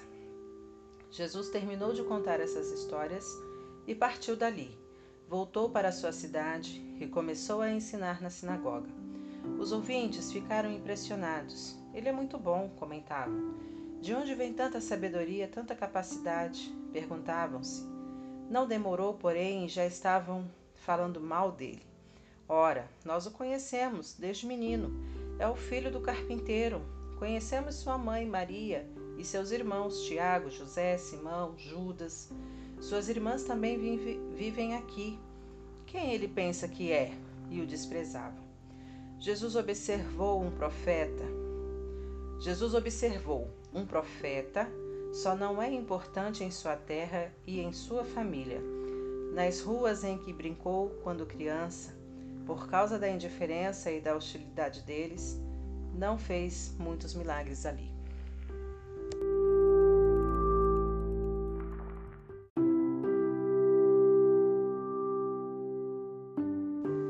Capítulo 14 Nessa mesma época, Herodes, que governava a região, ficou sabendo das atividades de Jesus. Ele disse aos seus assessores: Esse deve ser João Batista, que voltou dos mortos, por isso é capaz de fazer milagres.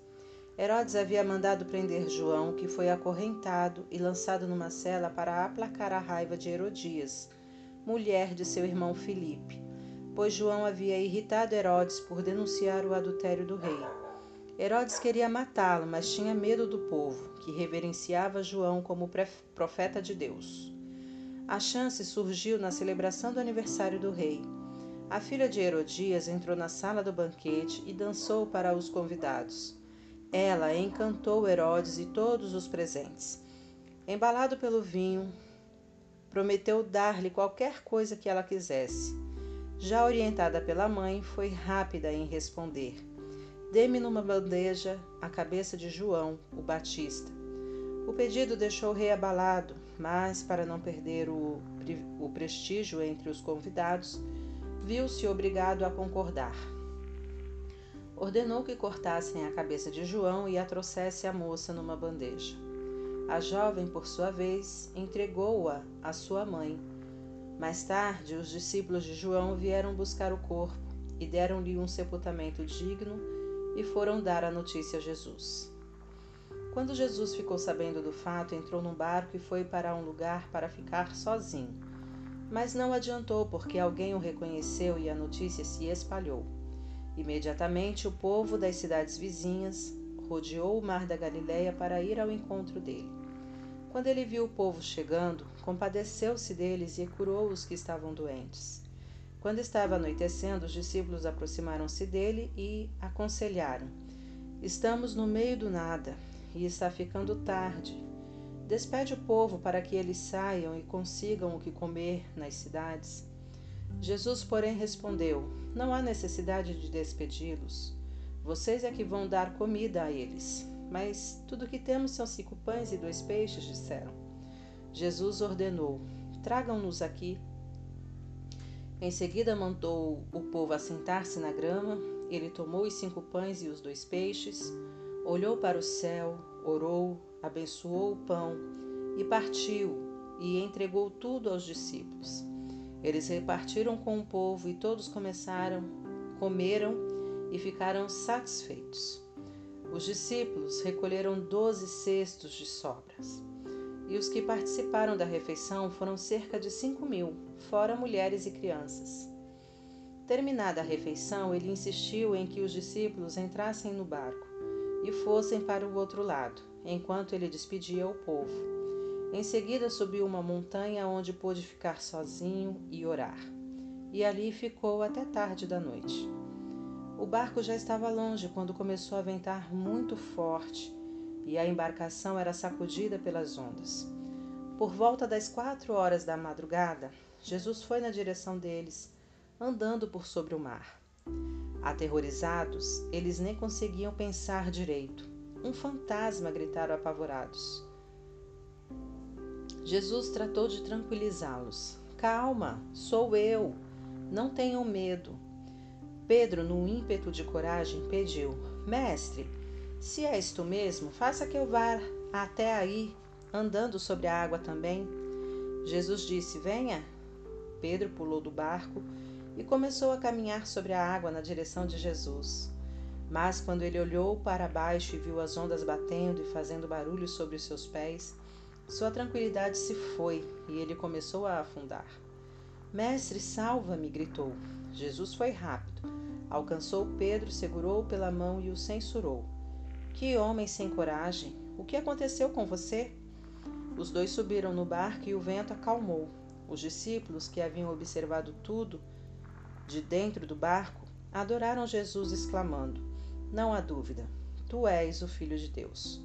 Concluíram a travessia e ancoraram o barco em Genezaré. Quando o povo soube que ele estava de volta à cidade, espalharam a notícia pela vizinhança e reuniram os doentes que pediam permissão para tocar a orla da roupa de Jesus. E todos que a tocaram foram curados.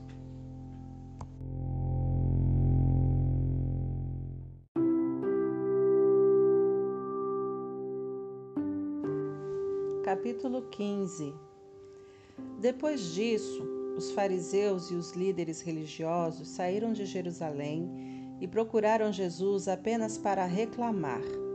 Por que os seus discípulos não levam as leis a sério? Jesus reagiu: E por que vocês usam as próprias regras para não levar os mandamentos de Deus a sério? Deus diz claramente: respeitem seu pai e sua mãe. Diz também: quem desrespeitar o pai ou a mãe será morto. Mas vocês driblam o mandamento alegando que é perfeitamente aceitável dizer ao pai ou à mãe: Vou ofertar a Deus a ajuda financeira que eu deveria dar a vocês. Assim, vocês se livram da obrigação que têm para com os pais. Vocês anulam a palavra de Deus e a trocam por suas próprias regras. Impostores. A profecia de Isaías a respeito de vocês acertou em cheio. Esse povo faz um grande show dizendo as coisas certas, mas o coração deles não está nem aí para o que dizem. Fazem de conta que me adoram, mas é tudo encenação. Eles me usam apenas como desculpa para ensinar o que se adapta, o que se adapta ao seu gosto. Dirigindo-se à multidão, ele acrescentou: Ouçam agora e prestem bastante atenção. Não é o que vocês comem que contamina a vida, mas o que sai de vocês. Mais tarde, os discípulos lhes disseram. Os fariseus ficaram bastante irritados com as suas declarações. Jesus deu de ombros. Toda árvore que não tenha sido plantada por meu Pai no céu será cortada pela raiz. Esqueçam-se deles. São cegos guiando cegos. Quando um cego guia outro cego, ambos caem no buraco. Pedro disse: Não entendi. O Senhor poderia ser mais claro? Jesus respondeu: Você também? Será que não entende? Não sabe que o que se come é digerido no estômago e depois é eliminado? Mas o que vem da boca sai do coração. É do coração que vomitamos maus pensamentos, assassinato, adultério, imoralidade, roubo, mentira e calúnia. É isso que contamina. Comer ou deixar de comer alguns alimentos, lavar ou não as mãos, isso não tem importância. Dali, Jesus viajou para Tiro e Sidon. Mal chegaram, e uma mulher cananeia desceu as colinas e suplicou: Misericórdia, mestre, filho de Davi. Minha filha está cruelmente afligida por um espírito maligno. Jesus a ignorou, mas os discípulos reclamaram: Ela está nos, ela está nos perturbando, atenda-a, por favor, ela vai nos deixar malucos. Jesus continuou a ignorá-la, dizendo: Estou ocupado agora com as ovelhas perdidas de Israel. Então a mulher ajoelhou-se diante dele e implorou: Mestre, ajuda-me. Ele respondeu: Não é certo tirar o pão da boca dos filhos e dá-lo aos cães. Ela foi rápida. Entendo, mestre. Mas os cães não comem das migalhas que caem da mesa do dono? Jesus disse: Ah, mulher, sua fé é impressionante, pois o que você deseja acontecerá. Naquele momento, a filha dela ficou boa. Depois disso, Jesus contornou o mar da Galileia e acomodou-se num lugar alto, pronto para atender o povo. E eles vieram, milhares deles, trazendo paraplégicos, cegos, mudos, aleijados. Todo tipo de necessidade havia ali. E deixando-os aos pés de Jesus para ver o que ele faria. Jesus curou todos eles. Quando viu os mudos falando, os aleijados restaurados, os paraplégicos andando e os cegos enxergando, o povo ficou maravilhado e foi dizer a todos que Deus estava vivo atuando de maneira tremenda no meio deles. Jesus, no entanto, não havia acabado. Ele chamou os discípulos e disse: Estou com o coração partido por esta gente. Há três dias estão comigo e não tenho o que comer. Não posso mandá-los embora com fome. Vão acabar desmaiando no caminho. Os discípulos perguntaram: Mas onde vamos encontrar comida suficiente para todos neste lugar deserto? Jesus perguntou: Quantos pães você tem? Vocês têm? Sete pães e alguns peixes, informaram. Jesus então mandou que o povo se assentasse. Ele tomou os sete pães e os peixes, deu graças e os partiu com o povo. Todos comeram à vontade e foram necessários sete grandes cestos para recolher as sobras. Os que participaram da refeição foram cerca de quatro mil, fora mulheres e crianças. Depois de despedir a multidão, Jesus entrou no barco e chegou às colinas de Magadã.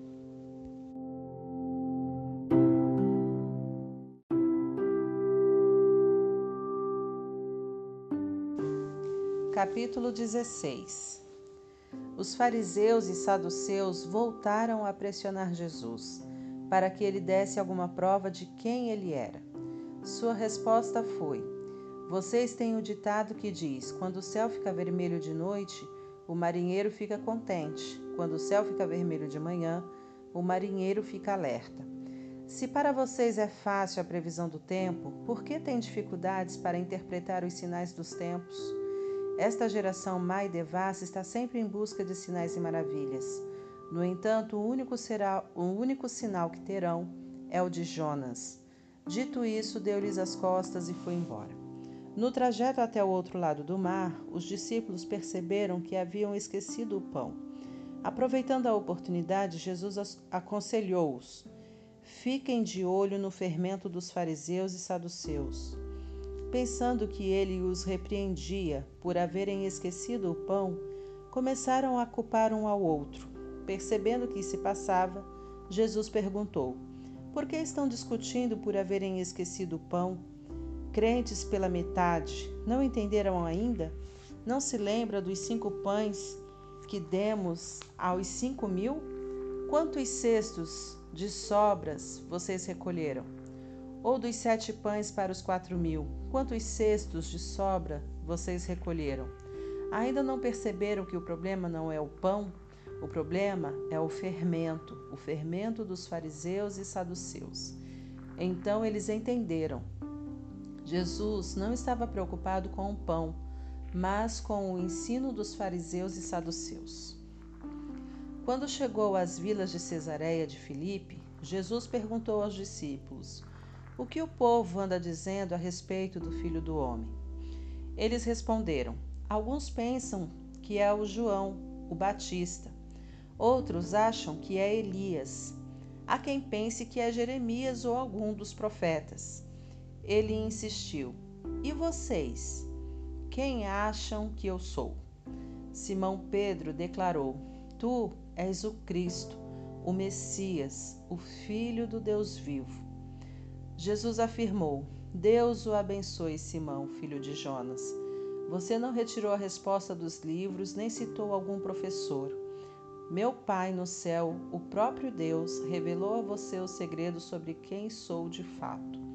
Agora vou dizer quem você é de verdade. Você é Pedro, uma pedra. Essa é a pedra sobre a qual vou edificar minha igreja. Uma igreja tão exuberante e tão cheia de energia que nem as portas do inferno serão capazes de obstruir seu avanço. E isso não é tudo. Vocês terão acesso livre e total ao reino de Deus e chaves para abrir qualquer porta sem mais barreiras entre o céu e a terra, a terra e o céu. Um sim na terra é um sim no céu. Um não na terra é um não no céu. Ele exigiu o segredo dos discípulos, fez que prometessem não contar a ninguém que ele era o Messias. Jesus deixou claro aos discípulos que precisava ir a Jerusalém Ali haveria de sofrer nas mãos dos líderes do povo, dos sacerdotes e dos líderes religiosos e seria morto, mas no terceiro dia iria ressuscitar. Pedro segurou-lhe o braço, protestando: Impossível, mestre, não pode ser. Jesus, porém, ficou firme: Pedro, saia do meu caminho, fora, Satanás. Você não tem ideia de como Deus trabalha. Então Jesus orientou os discípulos: Quem quiser seguir-me, tem de aceitar minha liderança. Quem está na garupa não pega na rédea. Eu estou no comando. Não fujam do sofrimento. Abracem-no, sigam-me, e eu mostrarei a vocês como agir. Alta ajuda não é ajuda, de jeito nenhum. O alto sacrifício é o caminho, o meu caminho para que vocês descubram sua verdadeira identidade? Qual é a vantagem de conquistar tudo que se deseja, mas perder a si mesmo? O que vocês teriam para dar em troca da sua alma? Não fiquem obcecados em fazer negócios. Antes que percebam, o Filho do Homem virá to com todo o esplendor do Pai, acompanhado por um exército de anjos. Então vocês obterão tudo o que sempre desejaram. Não é sonho. Alguns de vocês aqui verão tudo isto acontecer. O Filho do Homem vindo na glória do Reino.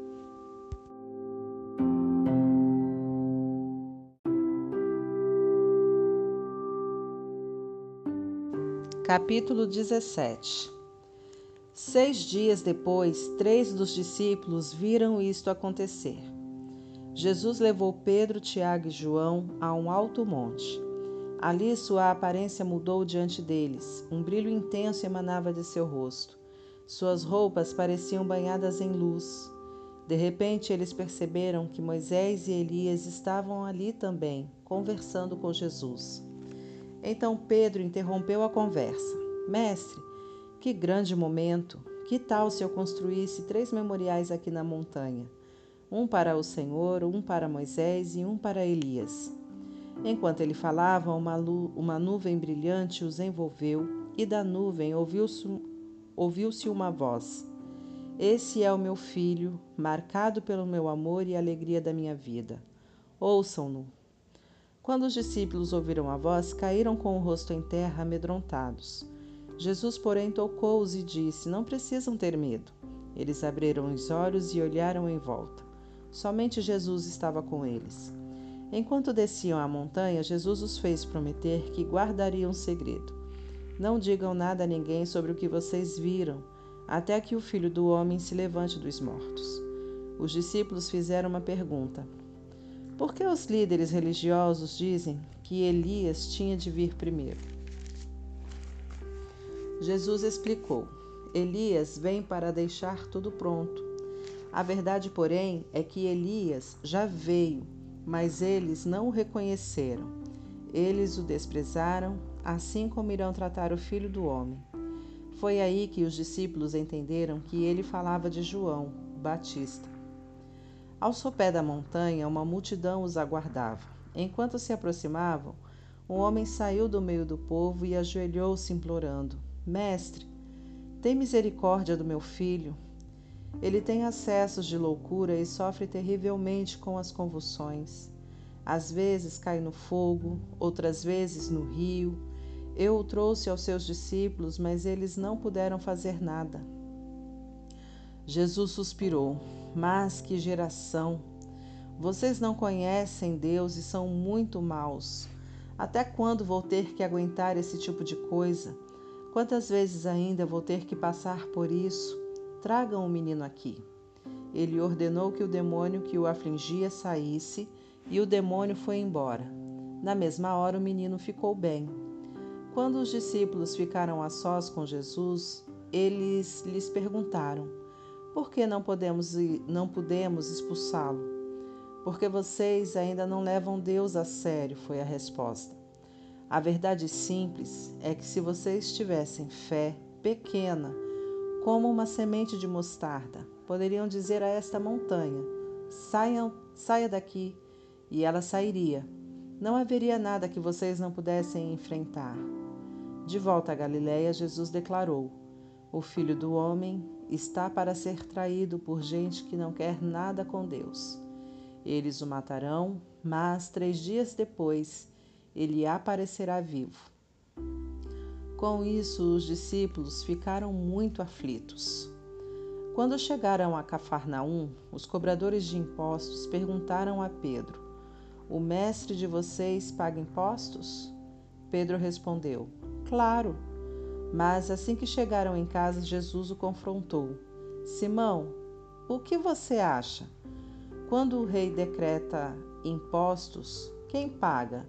Seus filhos ou seus súditos? Pedro respondeu: Seus súditos. Jesus continuou: Então os filhos estão isentos, certo? Mas para que não os preocupemos desnecessariamente, vá até o mar, lance o anzol e puxe o primeiro peixe que, que fisgar. Abra a boca do peixe e a encontrará e encontrará uma moeda entregue-a aos cobradores de impostos. Será o bastante para nós dois.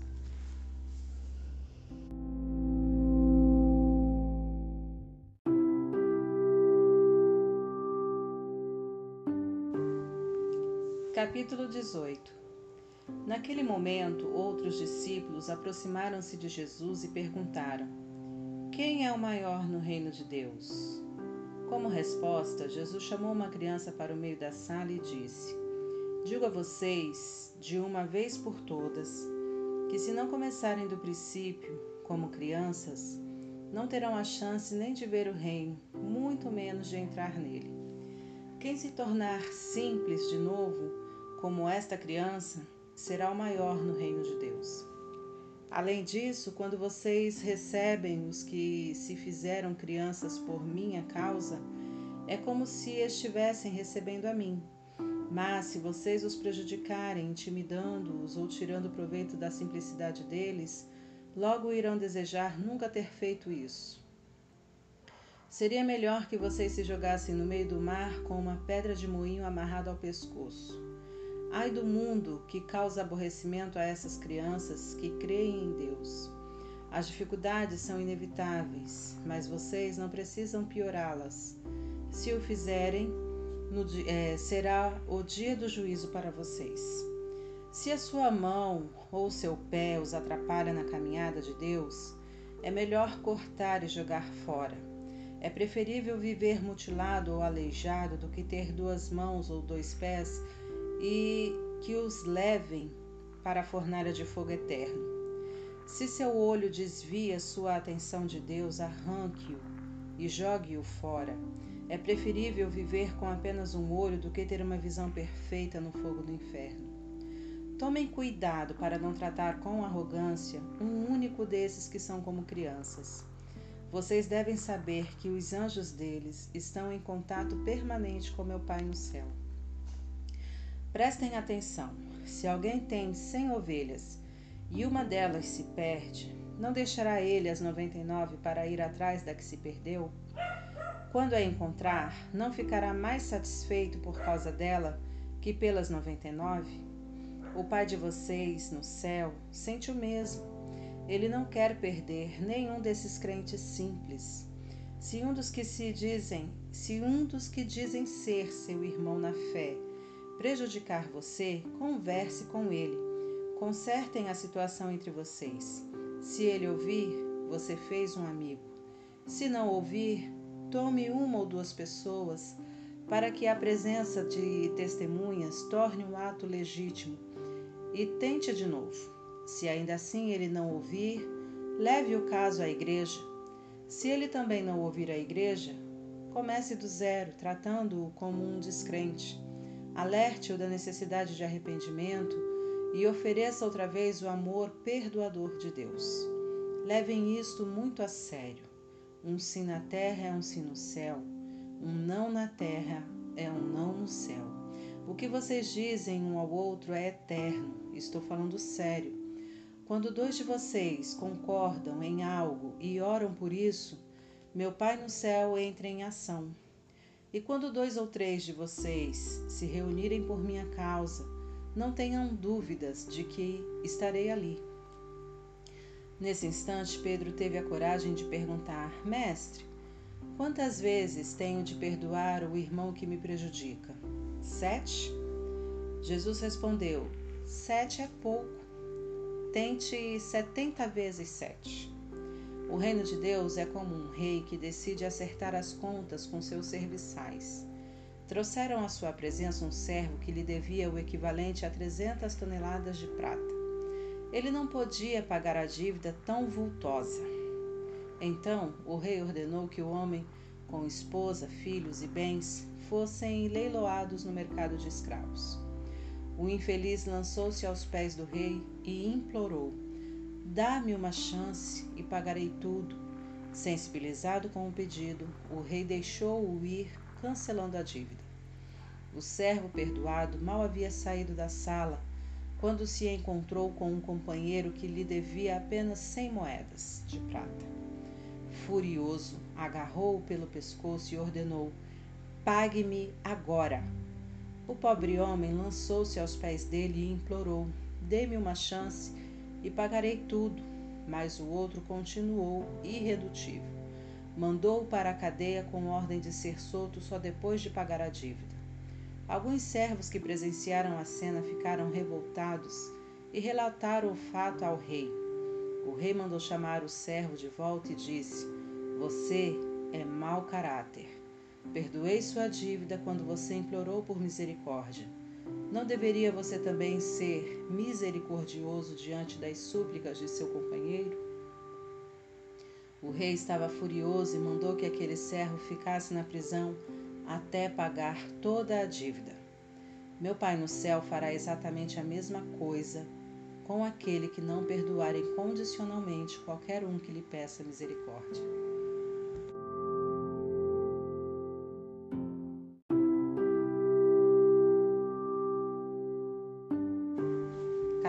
19 Depois de transmitir estes ensinamentos, Jesus deixou a Galiléia e foi para a região da Judéia do outro lado do Jordão.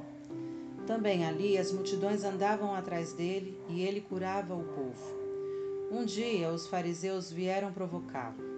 É permitido um homem divorciar-se da esposa por, qual, por qualquer razão? Ele respondeu: Vocês não leram que o Criador, no plano original, fez o homem e a mulher um para o outro, macho e fêmea? Por causa disso, um homem deixa pai e mãe e une-se à sua esposa, tornando-se uma carne com ela. Não são mais dois, mas apenas um. Deus criou uma união tão perfeita que ninguém pode ter a ousadia de profaná-la, separando-os. Eles retrucaram: Se é assim, por que Moisés ordenou que o marido mandasse sua mulher embora, dando-lhe uma certidão de divórcio? Jesus disse: Moisés deixou o divórcio apenas como concessão por causa do coração duro de vocês. Mas não era parte do plano original de Deus. Estou apresentando o plano original. Assim, se alguém se divorciar de uma esposa fiel e se casar com outra pessoa, a responsabilidade do adultério recairá sobre ele. A única exceção é o caso quando uma das partes comete moralidade sexual. Os discípulos de Jesus fizeram objeção. Se essas são as condições do casamento, estamos sem saída. Por que se casar? Jesus respondeu: Ninguém é maduro o suficiente para viver a vida de casado. É preciso ter certa aptidão e graça. Casamento não é para qualquer um. Alguns, desde que nasceram, nunca pensaram em casamento. Outros nunca propõem nem aceitam. Outros ainda decidem não se casar por causa do reino. Mas, se você é capaz de crescer até a grandeza do casamento, faça-o. Um dia, alguns estavam trazendo crianças a Jesus na esperança de que ele as abençoasse e orasse por elas. Mas os discípulos deram uma bronca nessa gente. Jesus então interferiu. Não tentem afastar essas crianças, não as impeçam de vir a mim. O reino de Deus é feito de pessoas que são como crianças. Depois de abençoá-las, ele partiu. Outro dia, enquanto Jesus caminhava, um homem o interrompeu e perguntou: Mestre, o que de bom devo fazer para alcançar a vida eterna? Jesus disse: Por que você me questiona acerca do que é bom? Deus é o único que é bom. Se você quer entrar na vida de Deus, basta fazer o que ele manda. O homem perguntou: O que exatamente? Jesus disse: Não mate, não cometa adultério, não roube, não minta Honre seus pais e ame o próximo como a você mesmo. O jovem afirmou: Tenho feito tudo isso. O que mais? Jesus prosseguiu: Se quer mesmo dar tudo de você, venda seus bens e dê tudo aos pobres, toda a sua riqueza, então estará no céu. Depois, venha me seguir. Aquela era a última coisa que o jovem esperava ouvir. Assim, abatido, ele se foi. Sendo muito apegado aos seus bens, não queria abrir mão de tudo. Enquanto observava o jovem afastar-se, Jesus disse aos seus discípulos: Vocês têm ideia de como é difícil para os ricos entrar no reino de Deus? Vocês não imaginam como é difícil. É mais fácil um camelo passar pelo fundo de uma agulha. Os discípulos ficaram chocados se é assim, quem tem chance? Jesus olhou bem firme para eles e disse: Ninguém tem chance se pensam que conseguirão por esforço próprio. A única maneira é deixar Deus agir. Só Ele tem o poder de fazer. Pedro então disse: Nós deixamos tudo para te seguir. O que ganharemos com isso? Jesus respondeu: Sim, vocês têm me seguido na recriação do mundo, quando o Filho do Homem reinará gloriosamente, vocês que têm me seguido irão governar, começando com as doze tribos de Israel. E não apenas vocês, mas qualquer um que sacrificar o lar, a família, propriedades, qualquer coisa, por minha causa, tudo terá de volta, multiplicado cem vezes, sem mencionar o prêmio da vida eterna. Essa é a grande inversão. Muitos dos primeiros terminando por último e os últimos terminando primeiro.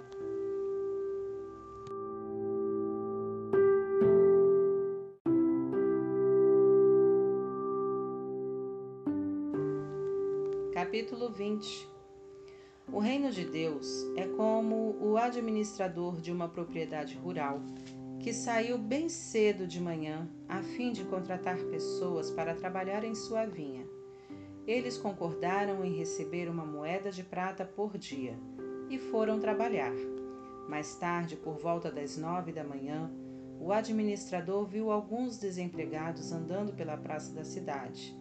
Ele propôs que fossem trabalhar em sua vinha a um preço justo, e assim foram.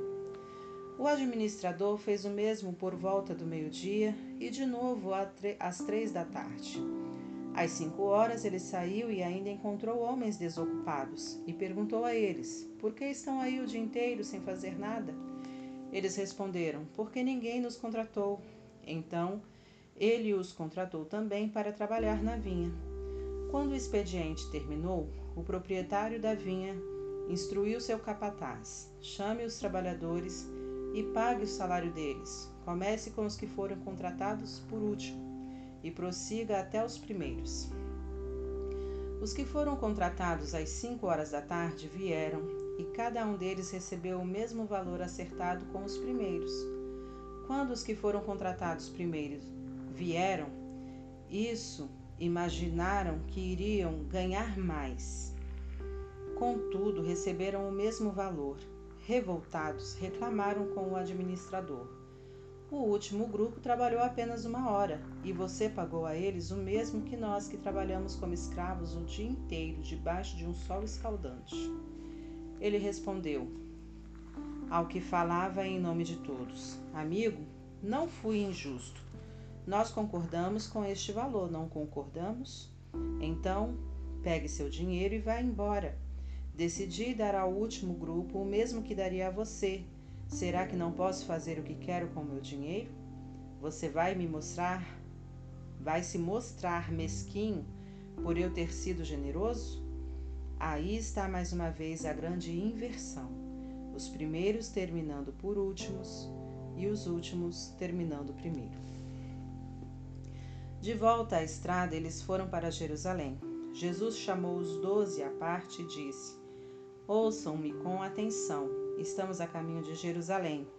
Quando chegarmos lá, o filho do homem será entregue aos líderes religiosos. Eles irão condená-los à morte e o entregarão aos romanos, que irão zombar dele, torturá-lo e crucificá-lo. Mas depois de três dias, ele se levantará vivo. Foi neste momento que a mãe dos irmãos, Zebedeu, se aproximou acompanhada dos dois filhos e ajoelhou-se perante Jesus com um pedido. O que você deseja? Jesus perguntou. Ela disse: Prometa que meus dois filhos tenham os lugares de maior honra em teu reino, um à tua direita e o outro à tua esquerda. Jesus respondeu: Você não faz ideia do que está me pedindo. Dirigindo-se a Tiago e João, perguntou: Vocês são capazes de beber do cálice que estou para beber? Sem dúvida, disseram eles. Por que não? Jesus disse: Pensem nisto. Vocês beberão do meu cálice, mas quanto aos lugares de honra, isso já não é comigo. Meu Pai cuidará disso. Os outros dez ouviram a conversa e ficaram indignados com Tiago e João. Então Jesus os reuniu para consertar a situação. Ele disse: vocês já devem ter notado como o poder sobe a cabeça dos governantes deste mundo, que logo que se tornam tiranos, que logo se tornam tiranos. Vocês não devem agir assim. Quem quiser ser o maior, deve se tornar servo. Quem quiser ser o primeiro, deve se tornar escravo. É o que o Filho do Homem faz. Ele veio para servir e não para ser servido e para dar a própria vida para salvar muita gente. Enquanto deixavam Jericó, uma multidão imensa os seguia. De repente passaram por dois cegos que estavam assentados à beira do caminho. Quando souberam que Jesus passava por ali, gritaram: Senhor, tem misericórdia de nós, misericórdia, filho de Davi. A multidão tentava fazê-los calar, mas eles gritavam ainda mais alto: Mestre, tem misericórdia de nós, misericórdia, filho de Davi. Jesus parou e chamou-os. O que vocês querem de mim? Eles disseram: Senhor, queremos ter os olhos abertos, queremos ver.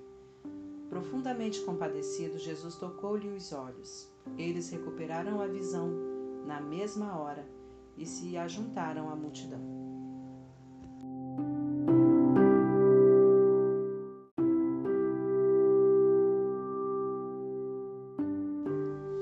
Capítulo 21 Quando se aproximaram de Jerusalém, à altura de Bet-Fagé, próximo ao Monte das Oliveiras, Jesus enviou dois discípulos com estas instruções: Vão à aldeia que está adiante, ali encontrarão uma jumenta amarrada com seu filhote. Desamarrem-nos e tragam-nos a mim. Se alguém perguntar o que vocês estão fazendo, digam: O Senhor precisa deles, mas vai devolvê-los. Essa história já havia sido contada pelo profeta.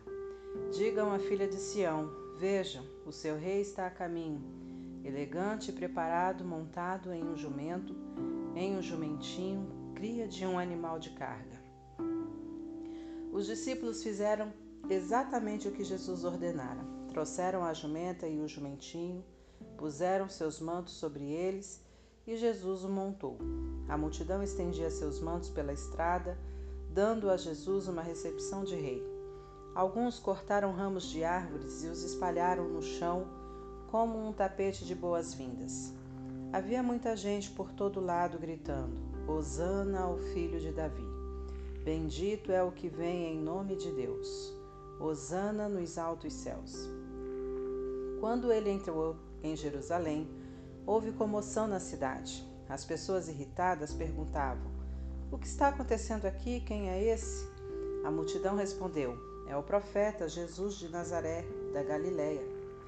Jesus foi direto ao templo e expulsou todos os que faziam comércio ali ele derrubou as mesas dos agiotas e as bancas dos vendedores de pombas, citando este texto: Minha casa foi designada casa de oração, mas vocês a transformaram em ponto de encontro de ladrões.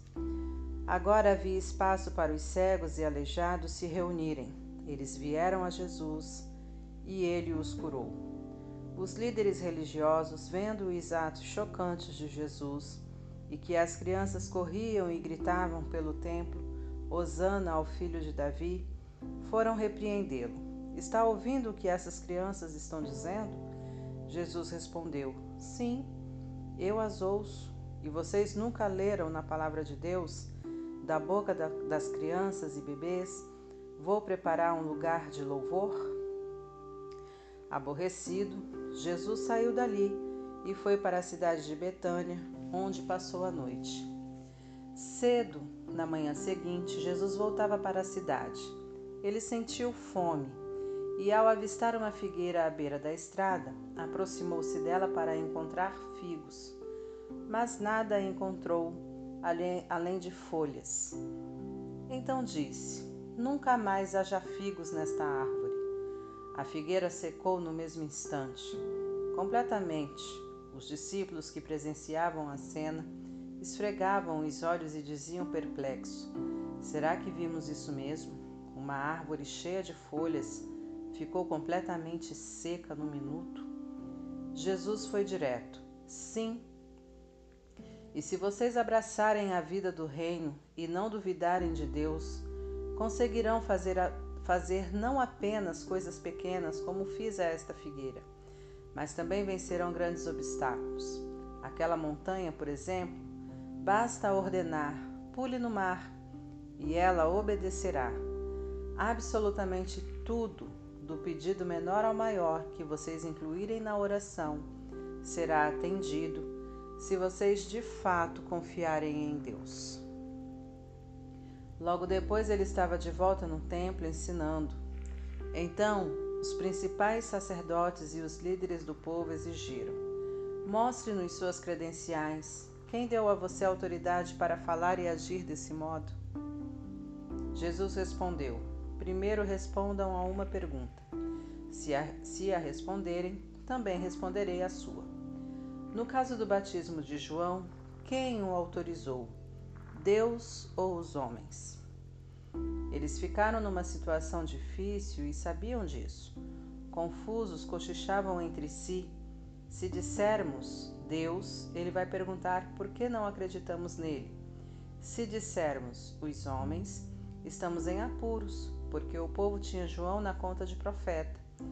Decidiram então dar a vitória a Jesus dessa vez. Não sabemos, responderam. Jesus concluiu: Então, também não vou responder à pergunta de vocês. Digam-me, o que pensam da minha história? Um homem tinha dois filhos. Ele se dirigiu ao primeiro e disse: Filho, vá trabalhar na minha vinha. O filho respondeu: Não quero.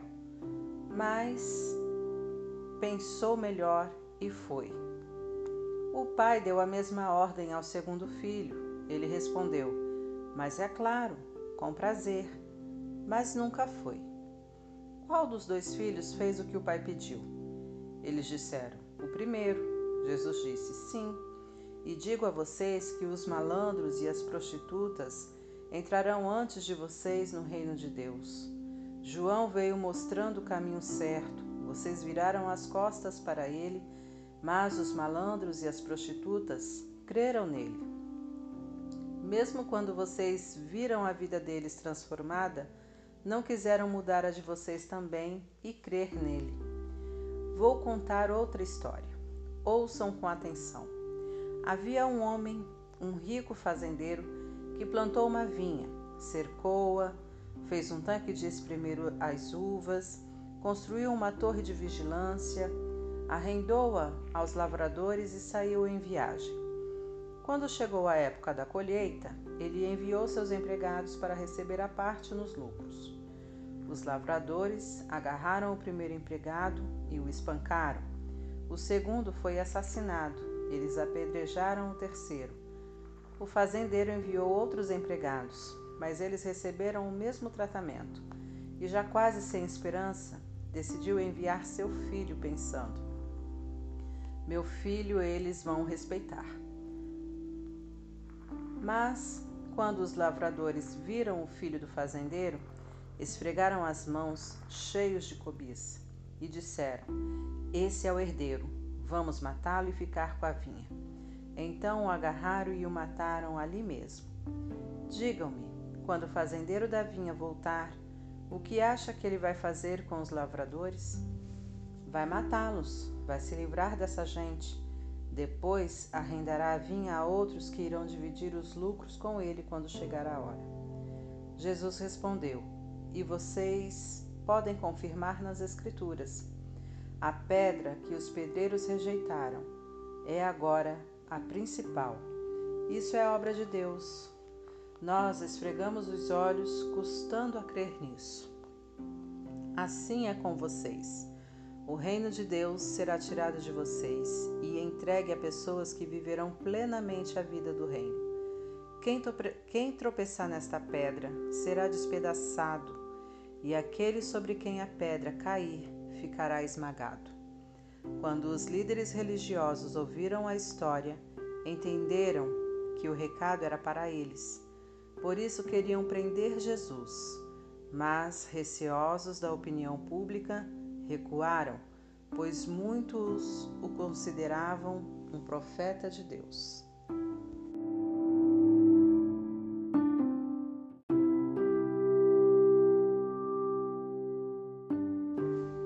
Capítulo 22 Jesus continuou contando histórias. O reino de Deus, disse, é como um rei que promoveu um banquete de casamento para seu filho. Ele enviou os mensageiros para chamar os convidados, porém eles não vieram. Mandou outro grupo com a seguinte mensagem: Já está tudo pronto na mesa. A carne está pronta para assar. Venham para a festa. Entretanto, eles deram de ombros. Um foi cultivar seu jardim, outro foi trabalhar em seu comércio. O restante, sem nada melhor para fazer, espancou e matou os mensageiros. O rei ficou furioso e enviou os seus soldados para eliminar aquela corja e destruir a cidade deles. Então ele disse aos seus serviçais: Temos um banquete de casamento preparado, mas não temos convidados. As pessoas que convidei não vieram. Vão para as esquinas mais movimentadas da cidade e convidem para o banquete qualquer um que encontrarem. Eles saíram às ruas convocando qualquer um que achassem, sem distinguir os bons dos maus. Na hora do banquete, todos os lugares estavam preenchidos. Quando o rei entrou na sala, observou que um homem não estava com a roupa apropriada e perguntou-lhe: Amigo, como ousou entrar na festa vestido assim? O homem ficou sem fala. Então o rei disse aos seus servos: Tirem-no daqui rápido, amarrem esse sujeito e mandem-no para o inferno. Certifiquem-se de que ele não vai voltar. É isso que quero dizer quando afirmo: muitos são convidados, mas poucos, poucos participam. A essa altura, os fariseus haviam preparado uma armadilha para Jesus, certos de que o iriam incriminar. Para isso, enviaram seus próprios discípulos a alguns partidários de Herodes com esta pergunta: Mestre, Conhecemos a sua integridade, sabemos que o Senhor ensina o caminho de Deus com muito zelo. Não se importa com a opinião popular e não explora seus discípulos. Diga-nos com toda honestidade: é correto pagar impostos a César? Jesus percebeu de imediato as segundas intenções e disse: Qual a razão desse joguinho? Por que tentam me pegar com essas armadilhas? Vocês têm uma moeda? Deixem-me vê-la eles lhe entregaram uma moeda de prata. Quem é este que aparece na moeda? Que nome está gravado nela? César, disseram. Jesus concluiu: Deem a César o que pertence a ele, e deem a Deus o que lhe é devido. Os fariseus ficaram sem respostas e foram embora atordoados. Naquele mesmo dia, os saduceus, o grupo que nega a ressurreição, se aproximaram de Jesus e perguntaram: Mestre, Moisés disse que se um homem morre sem filhos, o irmão dele é obrigado a casar-se com a viúva e ter filhos com ela. Pois bem, havia sete irmãos. O primeiro casou-se e morreu sem filhos, e sua esposa passou para o irmão dele. O segundo irmão também a deixou sem filhos. Igualmente o terceiro, e assim todos os sete. Por fim, a mulher morreu. Queremos saber o seguinte: na ressurreição, de quem ela será esposa? Afinal, ela foi casada com cada um deles. Jesus respondeu: Vocês estão raciocinando errado e vou dizer por quê. Primeiro, não conhecem as Escrituras. Segundo, não sabem como Deus atua. Depois da ressurreição, o casamento já não mais existirá. Assim como os anjos, toda a nossa atenção estará em Deus. Com respeito à ressurreição dos mortos, vocês nunca leram as Escrituras? A gramática é clara. Deus diz: Eu sou, não eu era, o Deus de Abraão, o Deus de Isaac, o Deus de Jacó. O Deus vivo é o Deus dos vivos, não dos mortos.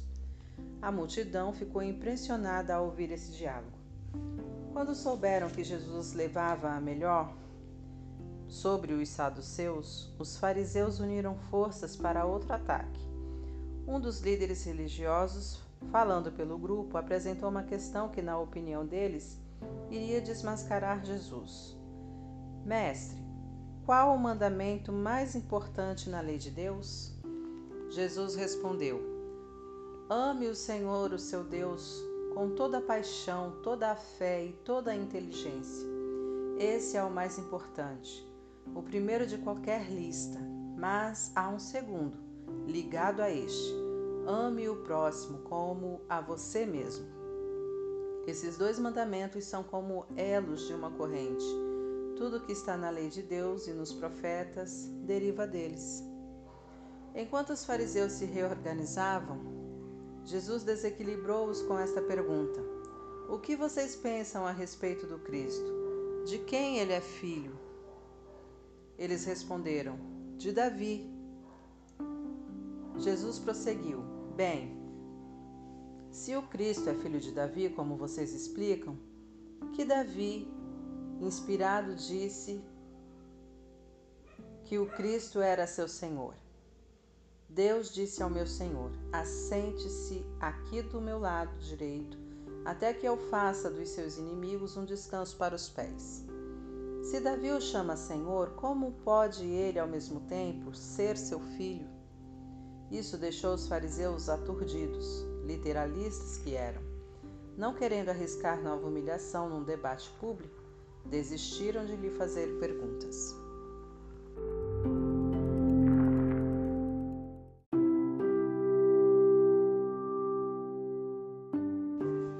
Capítulo 23 Jesus dirigiu-se outra vez aos seus discípulos e à multidão que se reunira em torno dele.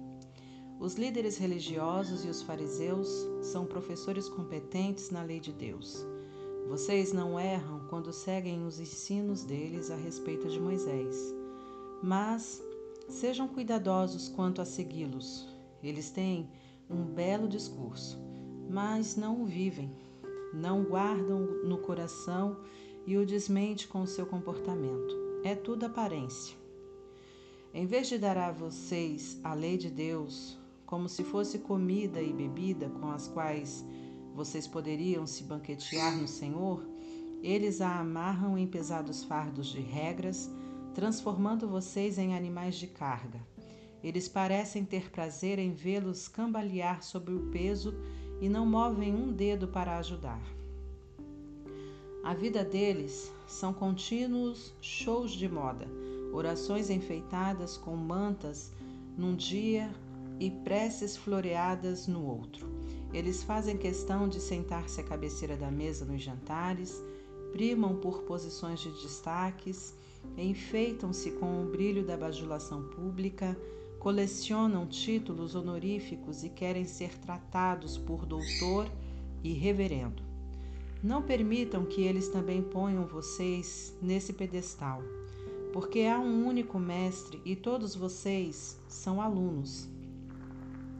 Não elejam especialistas na vida de vocês, permitindo que lhes digam o que mais, o que fazer. Reservem essa autoridade apenas para Deus Deixem que ele diga a vocês o que fazer. Ninguém mais deve ter o título de pai. Vocês só têm um pai e ele está no céu. Não se deixem manipular por certas pessoas a ponto de se sentirem responsáveis por eles. Há somente um guia para a vida de vocês e para a vida deles: Cristo. Quer se destacar? Humilhe-se, seja servo se ficar inflado de orgulho, será arrastado pelo vento, mas se estiver satisfeito em simplesmente ser você mesmo, você terá vida plena. Não aguento mais vocês, líderes religiosos e fariseus. Vocês são um caso perdido, impostores. A vida de vocês é uma enorme barreira para o reino de Deus. Vocês se recusam a entrar e não permitem que outros entrem. Vocês, líderes religiosos e fariseus, são um caso perdidos, impostores. Viajam pelo meio do mundo para fazer um convertido e depois que conseguem o, transform o transformam numa réplica de vocês mesmos, duplamente condenado. Vocês são um caso perdido, um poço de estupidez e arrogância. Vocês dizem: se alguém faz uma promessa com os dedos cruzados, ela não vale nada. Mas se jurar com a mão sobre a Bíblia, então é sério. Quanta ignorância! O couro da Bíblia é mais importante que a pele de suas mãos? Que tal esta bobagem? Se você aperta a mão de alguém quando faz uma promessa, a promessa não tem valor. Mas se levanta as mãos tomando Deus por testemunha, então ela é válida? Que disparate! Que diferença faz apertar ou levantar as mãos? Promessa é promessa. Que diferença faz se ela foi feita dentro ou fora de uma casa de adoração? Promessa é promessa. Deus está presente, observando tudo e chamará vocês à responsabilidade. Vocês, líderes religiosos e fariseus, são um caso perdido, impostores. Mantêm registros contábeis meticulosos, dão dízimos de cada centavo que ganham. Mas no essencial da lei de Deus, coisas como justiça, compaixão e compromisso, absolutamente básicas, vocês deixam de lado, sem nenhum remorso. A atitude cuidadosa tem o seu valor, mas o essencial é indispensável. Vocês não imaginam quão tolos parecem, escrevendo uma história de vida equivocada do princípio ao fim, nessa preocupação com pontos e vírgulas. Vocês, líderes religiosos e fariseus, são um caso perdido, impostores. Vocês dão, de, é, vocês dão polimento ao exterior de suas taças e vasilhas para que possam brilhar ao sol, enquanto o interior está sujo com sua cobiça e glutonaria. Fariseus tolos, esfreguem o interior e então o exterior brilhante fará algum sentido. Vocês, líderes religiosos e fariseus, são um caso perdido, impostores vocês são as lápides das sepulturas, bem feitas, grama parada e flores à volta. Mas sete palmos abaixo o que existe são ossos podres e carne comida por vermes. Para quem olha, vocês parecem santos, mas por baixo desse verniz são uma fraude. Vocês, líderes religiosos e fariseus, são um caso perdido, impostores vocês constroem túmulos de granito para os profetas e monumentos de mármore para os santos. Dizem que se tivessem vivido no tempo dos seus antepassados, não teria sangue nas mãos. Conversa. Vocês e aqueles assassinos são farinha do mesmo saco e cada dia acrescentam homicídios à sua ficha criminal. Serpentes, répteis traiçoeiros. Pensam que vão ficar sem castigo? Acha que vão sair sem pagar? É por causa de pessoas como vocês que envio profetas, guias sábios e mestres, geração após geração, e geração após geração, vocês o tratam como lixo, incitando linchamentos e abusos contra eles.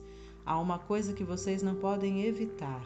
Cada gota de sangue justo derramada na terra, começando pelo sangue de Abel, um homem bom, até o sangue de Zacarias, filho de Baraquias, assassinado por vocês enquanto orava, está sobre a cabeça de vocês. Afirmo que tudo isso será cobrado desta geração. Jerusalém, Jerusalém, assassina de profetas, matadora dos mensageiros de Deus. Quantas vezes desejei abraçar seus filhos como a galinha recolhe seus pintinhos debaixo das asas. Mas você não quis. Agora está desolada, não passa de uma cidade fantasma. O que mais posso dizer? Apenas isto. Estou de saída. Da próxima vez que me virem, vocês irão dizer: Ó, oh, ele é um bendito do Senhor e está vindo para instituir o governo de Deus.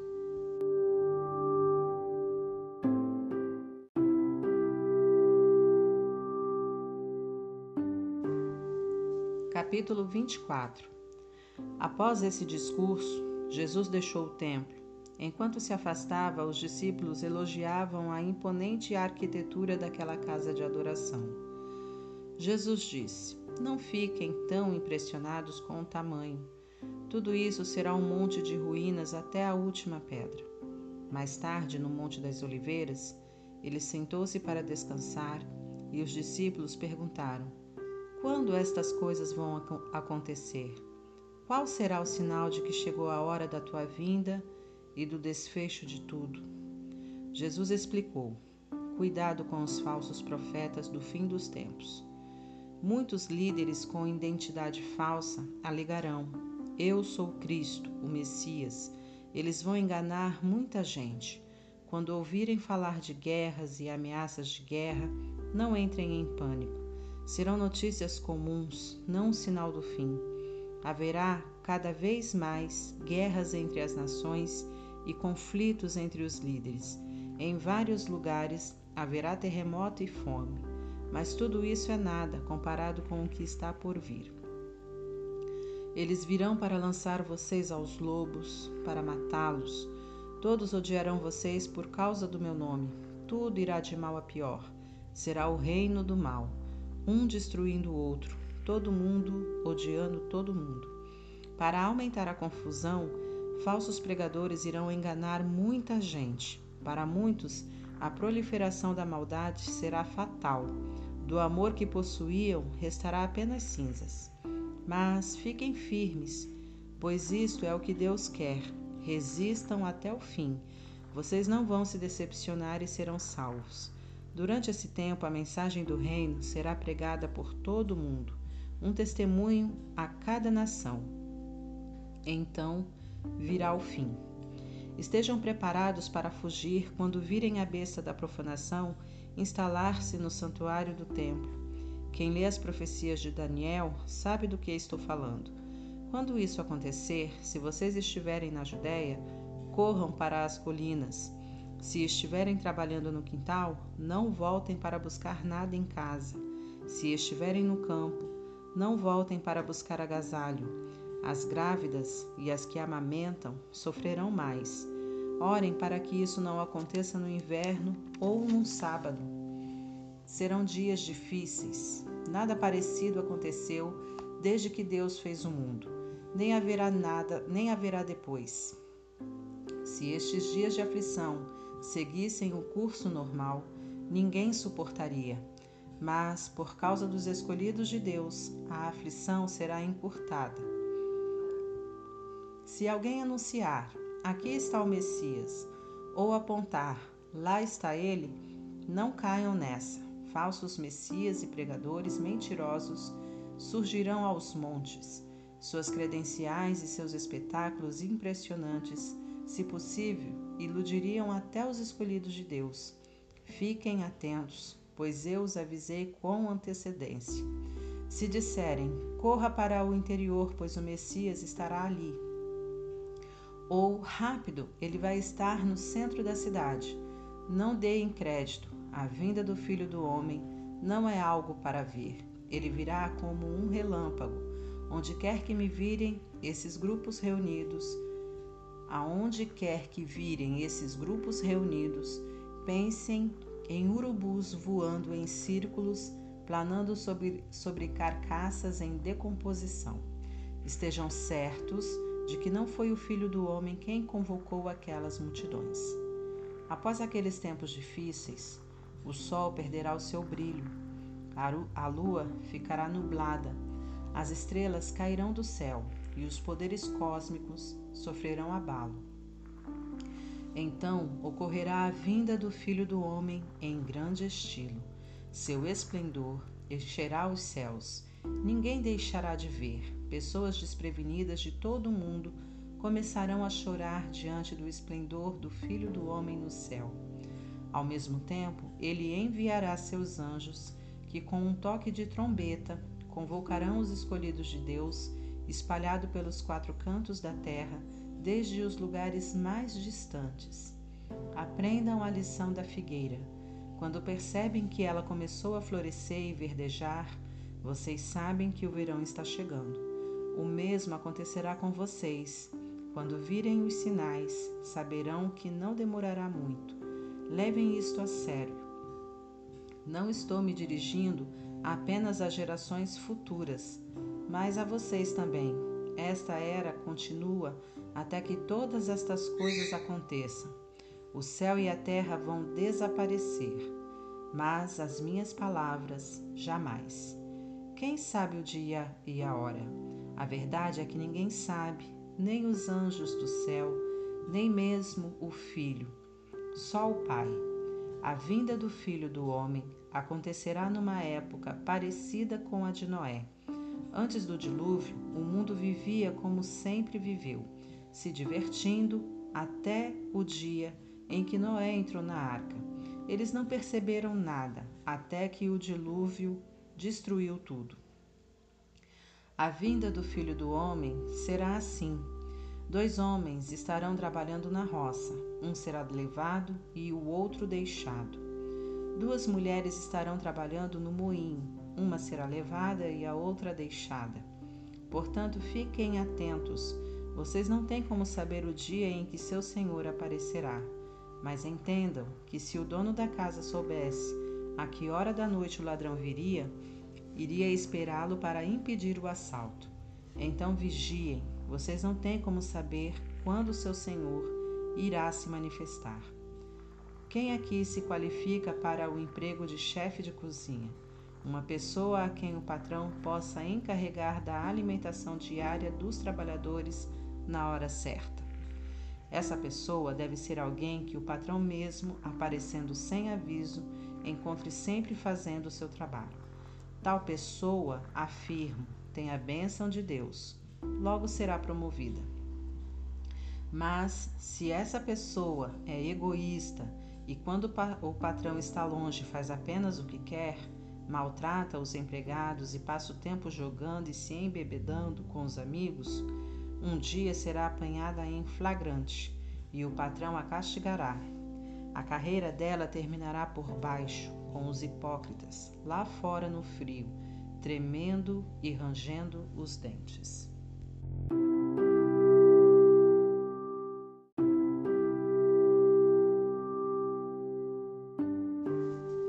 Capítulo 25 O reino de Deus é como dez moças virgens que, com lamparinas na mão, saíram para saudar o noivo.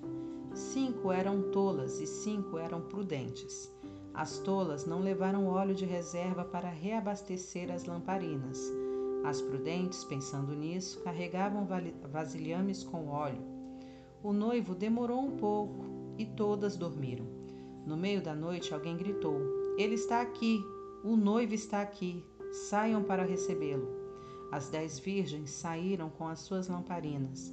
As virgens tolas disseram às prudentes: Nossas lamparinas estão se apagando. Emprestem-nos um pouco de óleo. As virgens prudentes responderam: Não há o bastante para todas. Se querem óleo, vão comprar.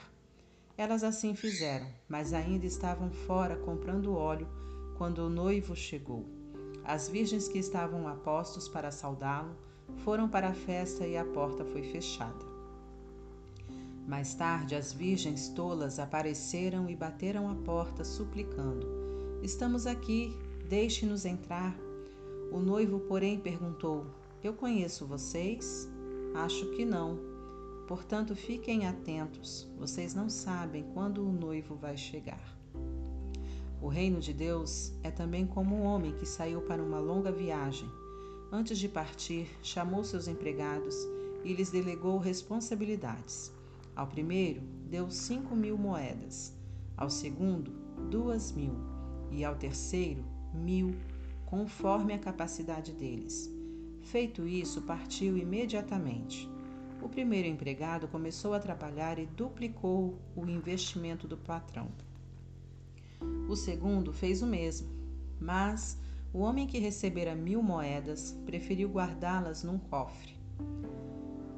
Depois de uma longa ausência, o patrão deles voltou e foi acertar as contas com os três empregados.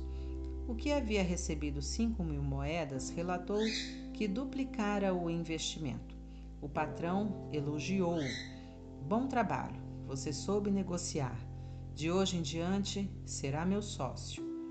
O empregado que recebera duas mil moedas também conseguiu duplicar o investimento do patrão e este o elogiou. Bom trabalho, você soube negociar. De hoje em diante será meu sócio. O empregado que recebera mil moedas declarou: Patrão, sei que o senhor tem padrões elevados e detesta as coisas mal feitas que é exigente ao extremo e não admite erros. Fiquei com medo de desapontá-lo, por isso guardei seu dinheiro num cofre bem seguro. Aqui está seu dinheiro, são e salvo até o último centavo. O patrão ficou furioso. Odeio essa filosofia de vida que não aceita correr riscos. Se você sabe que sou exigente, por que não fez o mínimo que se podia esperar? O mínimo seria aplicar o dinheiro num banco, haveria pelo menos um pequeno rendimento. Ele ordenou: pegue as mil moedas e as entregue aos, ao que arriscou mais, e tirem o senhor garantia daqui, lancem-no fora nas trevas exteriores. quando finalmente vier numa aura de esplendor, de resplendor, e seus anjos com ele, o Filho do Homem irá assentar-se em seu trono glorioso. Todas as nações estarão diante dele, e ele irá separar o povo como o pastor separa as ovelhas e os bodes. Aquelas à sua direita, estes à sua esquerda. O rei dirá aos que estiverem à sua direita: Entrem, vocês que são abençoados por meu Pai, tomem posse do que está reservado para vocês no reino desde a fundação do mundo. E esta é a razão. Eu estava com fome e vocês me alimentaram. Eu estava com sede e vocês me deram de beber. Eu estava sem casa e vocês me deram um quarto. Eu estava com frio e vocês me deram agasalho. Eu estava doente e vocês me visitaram. Eu estava preso e vocês vieram me ver. Então as ovelhas vão dizer: Mestre, do que está falando? Quando foi que te vimos com fome e te alimentamos, sedento e te demos de beber? E quando foi que te vimos doente ou preso e fomos te visitar? O rei dirá: Afirmo esta verdade solene. Toda vez que vocês fizeram essas coisas a algum marginalizado ou excluído, aquele era eu. Estavam ajudando a mim. Depois ele se voltará para os bodes, à sua esquerda, e dirá: Saiam, seus inúteis. Vocês não prestam para nada, a não ser para o fogo do inferno. E sabe por quê? Porque eu estava com fome e vocês não me deram comida. Eu estava com sede e vocês não me deram de beber. Eu estava sem casa e vocês não me deram uma cama. Eu estava com frio e vocês não me agasalharam. Eu estava doente e preso e vocês nunca me visitaram. Os bodes então dirão: Mestre, do que estás falando? Quando foi que te vimos com fome, com sede, sem teto, com frio, doente ou na cadeia e não te ajudamos? Ele responderá: Afirmo esta verdade solene. Toda vez que vocês deixaram de fazer uma destas coisas a algum marginalizado ou excluído, aquele era eu. Deixaram de ajudar a mim. Então os bodes serão conduzidos à condenação eterna mas as ovelhas à recompensa eterna.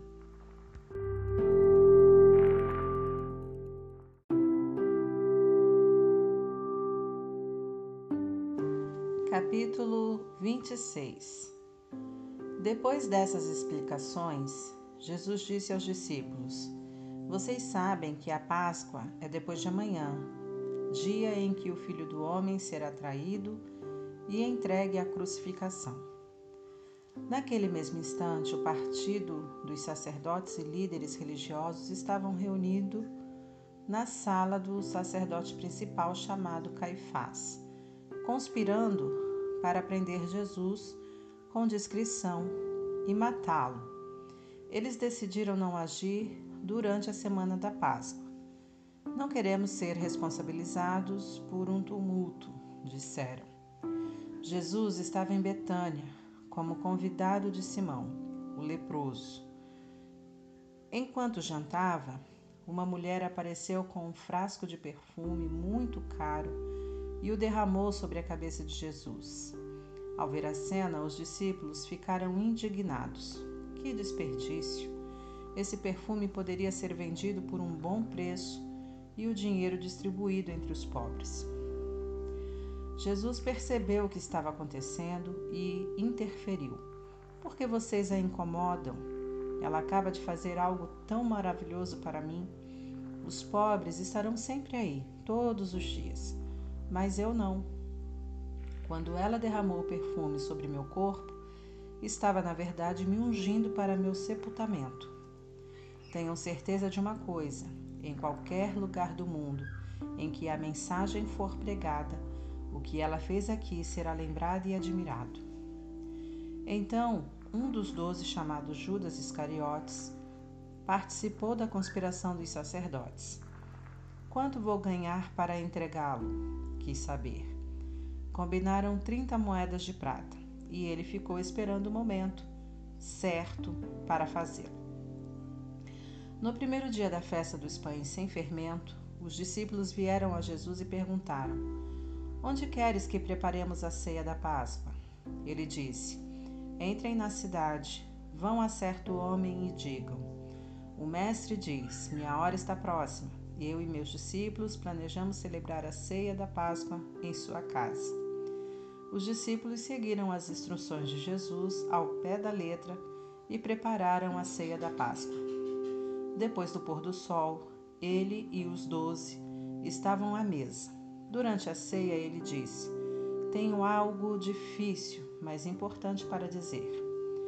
Um de vocês me trairá. Chocados, eles começaram a dizer, um após o outro: Eu não, Senhor. Jesus respondeu: Serei traído por alguém que come sempre comigo. O filho do homem sofrerá a dor da traição, já prevista nas Escrituras. Até aí nenhuma surpresa. Mas ai do traidor do filho do homem. Melhor seria que ele nunca tivesse nascido. Então Judas, o traidor, afirmou: Eu é que não sou. Jesus disse: Você sabe que é você, Judas. Durante a refeição, depois de tomar o pão e abençoá-lo, Jesus o partiu e deu aos discípulos, dizendo: Tomem, comam, isto é o meu corpo. Tomando o cálice, dando graças a Deus, entregou-o a eles também e disse: Bebam todos vocês, isto é o meu sangue, a nova aliança de Deus, derramado em favor de muitos, para o perdão de pecados. Não beberei vinho outra vez, até o dia em que beberei com vocês no reino do meu Pai. Então eles cantaram um hino e foram para, os, para o Monte das Oliveiras. Jesus os alertou: Antes que a noite termine, vocês irão se dispersar por causa do que vai acontecer. Isso é para cumprir um texto das Escrituras que diz: Vou ferir o pastor e as ovelhas ficarão desorientadas. Mas depois que eu ressuscitar, irei adiante de vocês para Galiléia. Mas Pedro, todo afoito, afirmou: Ainda que todo mundo fuja, eu nunca fugirei. Jesus respondeu: Não tenha tanta certeza. Ainda esta noite, antes que o galo cante, você me negará três vezes. Pedro protestou, falando sem pensar: Ainda que eu tenha de morrer contigo, jamais te negarei. Todos os outros disseram o mesmo. Então eles foram para um jardim chamado Getsemane. Jesus disse aos discípulos: Fiquem aqui enquanto vou orar mais adiante. Levando consigo Pedro e os dois filhos de Zebedeu, ele mergulhou numa tristeza agonizante e declarou: A tristeza que sinto é uma tristeza de morte. Fiquem aqui e vigiem comigo. Indo pouco adiante, prostrou-se no chão, orando: Meu pai, se há algum meio, livra-me, afasta este cálice de mim. Mas, por favor, não seja o que eu quero, mas sim o que tu queres. Quando voltou aos discípulos, encontrou os três dormindo e disse a Pedro: Vocês não podem aguentar nem por uma hora? Fiquem atentos, orem sempre para que não caiam em tentação. Antes mesmo de perceber o perigo, uma parte de vocês está disposta a fazer qualquer coisa por Deus, mas a outra parte simplesmente não reage. Deixou-os segunda vez e de novo orou: Pai, se não há outro jeito a não ser beber este cálice até o fim, estou pronto, seja feita a tua vontade. Quando regressou, encontrou de novo os discípulos dormindo. Eles simplesmente não conseguiam manter os olhos abertos. Dessa vez deixou-os dormindo. E pela terceira vez foi orar, repetindo as mesmas palavras. Ao voltar para junto deles outra vez, disse: Vocês vão dormir a noite toda? Minha hora chegou. O filho do homem está prestes a ser traído e entregue nas mãos dos pecadores. Levantem-se, vamos, o traidor chegou. Ele mal acabou de falar e Judas, do grupo dos doze, apareceu acompanhado por um bando de maus elementos enviados pelos principais sacerdotes e demais líderes. Eles traziam espadas e paus. O traidor havia combinado um sinal com eles. Aquele a quem eu beijar é o procurado. Prendam-no. Ele foi direto a Jesus e o beijou, dizendo: Como vai, Rabi? Jesus disse: Amigo, por que a encenação? Então eles se aproximaram e o prenderam com muita brutalidade. Mas, uns, mas um dos que estavam com ele, com Jesus, desembaiou a espada e atacou o servo do sacerdote principal, cortando-lhe a orelha. Jesus, porém, reagiu: Não, ponha a espada de volta na bainha. Quem faz uso da espada, por ela será morto. Não entendem que eu poderia agora mesmo clamar a meu Pai e doze exércitos de anjos, até mais se eu quisesse, viriam combater a meu favor? Mas, se eu fizesse isso, como cumpririam as Escrituras? Elas dizem que tem de ser assim. Então Jesus se dirigiu a eles: O que é isto? Vieram me buscar com espadas e paus, como se eu fosse um bandido perigoso? Estive ensinando no templo dia após dia e vocês nunca moveram um dedo contra mim. Vocês acabam de confirmar os escritos proféticos. Nessa hora, todos os discípulos já haviam fugido. O grupo que prendeu Jesus levou-o perante Caifás, o sacerdote principal, ao local em que os líderes do povo e os líderes religiosos estavam reunidos. Pedro os seguia a uma distância segura. Quando chegaram ao, ao pátio do sacerdote principal, ele se esgueirou e misturou-se com os servos, para ver o que ia acontecer. Os principais sacerdotes, conspirando com o concílio judaico, tentavam forjar acusações contra Jesus para condená-lo à morte. Mas, ainda que tentassem uma acusação falsa após outra, nenhuma era convincente. Finalmente, dois homens apareceram com este depoimento.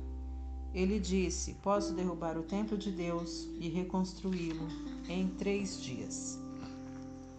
O sacerdote principal levantou-se e perguntou a Jesus: O que você tem a dizer dessa acusação? Jesus manteve silêncio. Então, o sacerdote principal declarou: Ordendo, ordeno pela autoridade do, do Deus vivo que me diga se você é o Messias, o Filho de Deus. Jesus foi direto. Você mesmo o disse. E isso não, não é tudo. Logo você verá por você mesmo o Filho do Homem assentado à direita do Poderoso, vindo nas nuvens do céu. Nessa hora, o principal sacerdote perdeu a compostura. Rasgando a própria roupa, gritou: Ele blasfemou. Vocês vão ficar parados diante dessa blasfêmia? Todos gritaram: Morte! Ele merece sentença de morte. Os homens começaram a cuspir e a bater nele, enquanto o esbofeteavam, faziam piada. Profetize, Messias. Diga, quem foi que te bateu agora? Durante todo esse tempo, Pedro estava sentado lá fora no pátio. Uma empregada encarou-o e disse: Você estava com Jesus, o Galileu. Na frente de todos, ele o negou. Não sei do que você está falando. Enquanto ele caminhava na direção do portão, alguém disse às pessoas que ali estavam: Este homem estava com Jesus, o Nazareno.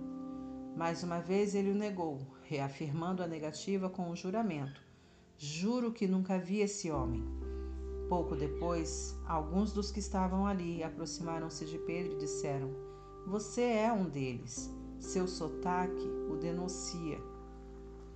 Então Pedro ficou muito nervoso e começou a esbravejar, jurando: Nunca vi esse homem. Nesse instante, um galo cantou.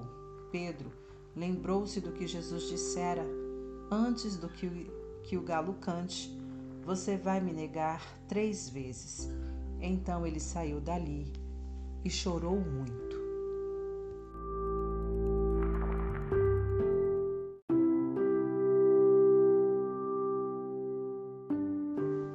Capítulo 27 À primeira luz do dia, os principais sacerdotes e líderes religiosos reuniram-se para finalizar o plano de matar Jesus. Eles o amarraram e foram levá-lo a Pilatos, o governador. Então Judas, que o traiu, viu que Jesus fora condenado. Cheio de remorso, devolveu as trinta moedas de prata aos sacerdotes e declarou: Pequei, traí um homem inocente. Eles disseram: E nós com isso? Problema seu. Judas jogou as moedas no templo e saiu. Pouco depois, enforcou-se. Os sacerdotes pegaram de volta as moedas, mas não sabiam o que fazer com elas. Não é certo dar o pagamento por um assassinato como oferta no templo, concluíram. O dinheiro então foi usado na compra do campo do oleiro, que seria usado como cemitério de indigentes. É por isso que aquele campo ficou conhecido como Planície do Assassino, nome que permanece até hoje. Cumpriram-se aqui as palavras de Jeremias. Eles tomaram 30 moedas de prata, o preço daquele que foi avaliado por alguns dos filhos de Israel, e adquiriram o campo do oleiro. E conscientemente eles seguiram as instruções divinas ao pé da letra. Jesus foi posto diante do governador, que perguntou: Você é o rei dos judeus? Jesus disse: Se você diz. Mas quando as acusações choveram da parte dos principais sacerdotes e líderes religiosos, ele não disse nada. Pilatos perguntou: Você não escuta a longa lista de acusações? Você não vai dizer nada? Jesus continuou em silêncio. Nenhuma palavra saiu da sua boca. O governador estava impressionado. Segundo o velho costume, durante a Páscoa, o governador libertava um único prisioneiro, escolhido pelo povo. Na ocasião, um infame Barrabás estava na prisão. Dirigindo-se ao povo, Pilatos perguntou: Qual dos prisioneiros vocês querem que eu perdoe? Barrabás ou Jesus chamado Cristo? Ele sabia que as acusações contra Jesus eram pura inveja. Enquanto o tribunal ainda estava em sessão, a esposa de Pilatos enviou-lhe uma mensagem: Não se envolva no julgamento deste homem. Tive uma noite longa e difícil por causa de um sonho com ele. Enquanto isso, os sacerdotes e líderes religiosos tentavam convencer a multidão a pedir o perdão de Barrabás e a execução de Jesus. O governador perguntou: Qual dos dois vocês querem que eu liberte? Eles disseram: Barrabás. Então, o que farei com Jesus chamado Cristo? insistiu. Todos gritaram: Crucifique-o. Ele fez objeção, mas por qual crime? Mas eles gritaram ainda mais alto: Crucifique-o. Quando Pilatos viu que não estava indo a lugar algum e que o tumulto era iminente, pegou uma bacia com água e lavou as mãos perante a multidão, declarando: Lavo minhas mãos da responsabilidade pela morte desse homem. De agora em diante, a responsabilidade é de vocês. Vocês são o juiz e o júri. A multidão respondeu: Assumimos a responsabilidade, nós e nossos filhos.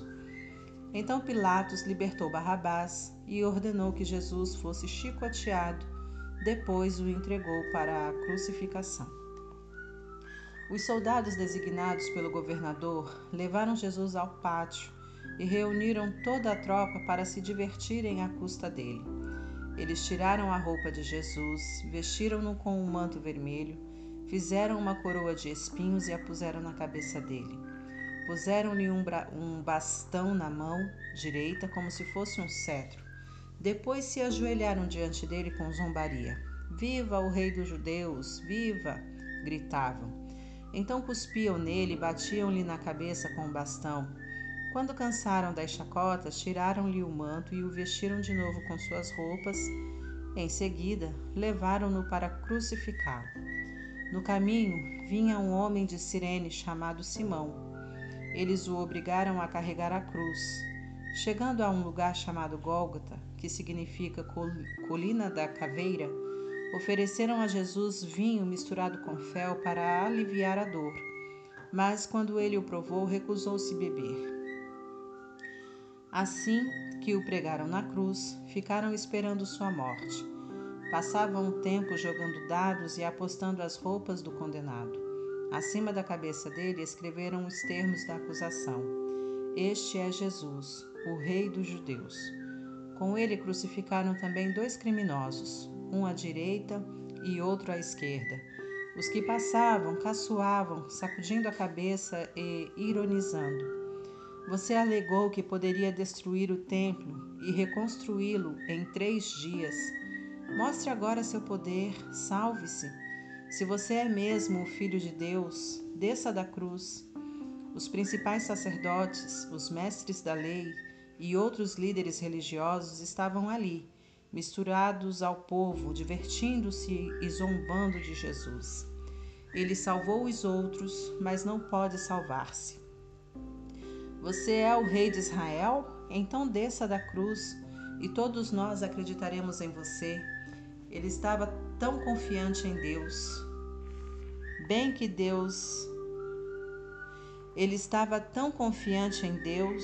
Bem, que Deus resgate seu filho agora. Ele não alegava ser o filho de Deus, até os dois criminosos crucificados com ele participaram da zombaria. Então, do meio-dia às três da tarde, toda a terra ficou na escuridão. Cerca de três horas da tarde, Jesus gritou bem alto: Eli, Eli, lama sabachthani, que quer dizer: Meu Deus, meu Deus, por que me abandonaste? Alguns dos que viram aquilo ouviram e disseram: Ele está chamando Elias? Um deles correu, pegou uma esponja mergulhada em vinagre e ergueu-a numa haste e deu de beber a Jesus. Os outros brincaram: Vamos ver se Elias vem salvá-lo. E depois de outro grito de dor, Jesus deu seu último suspiro.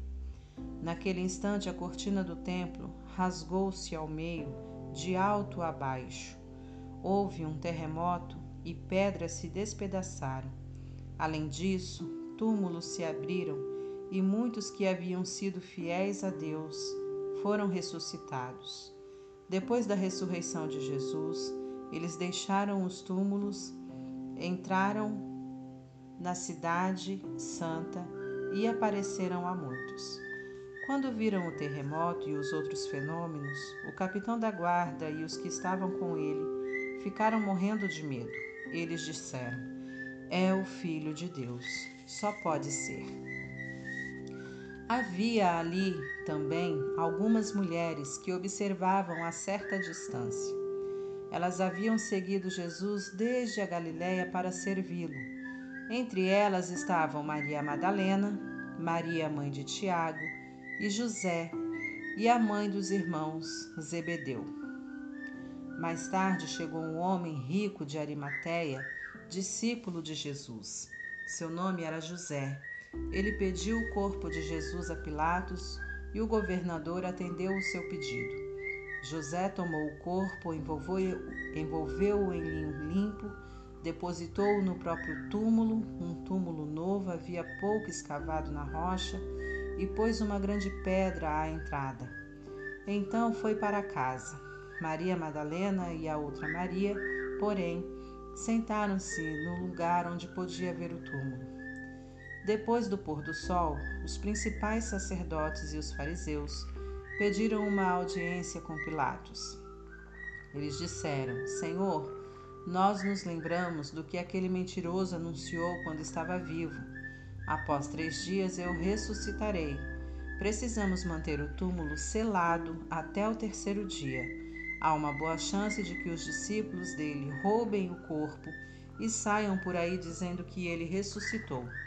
Então estaremos em péssima situação. O último engano será pior que o primeiro. Pilatos concordou: vocês terão uma guarda. Vigiem o túmulo da melhor maneira que puderem. Em seguida, eles saíram, puseram guardas no túmulo e selaram a pedra.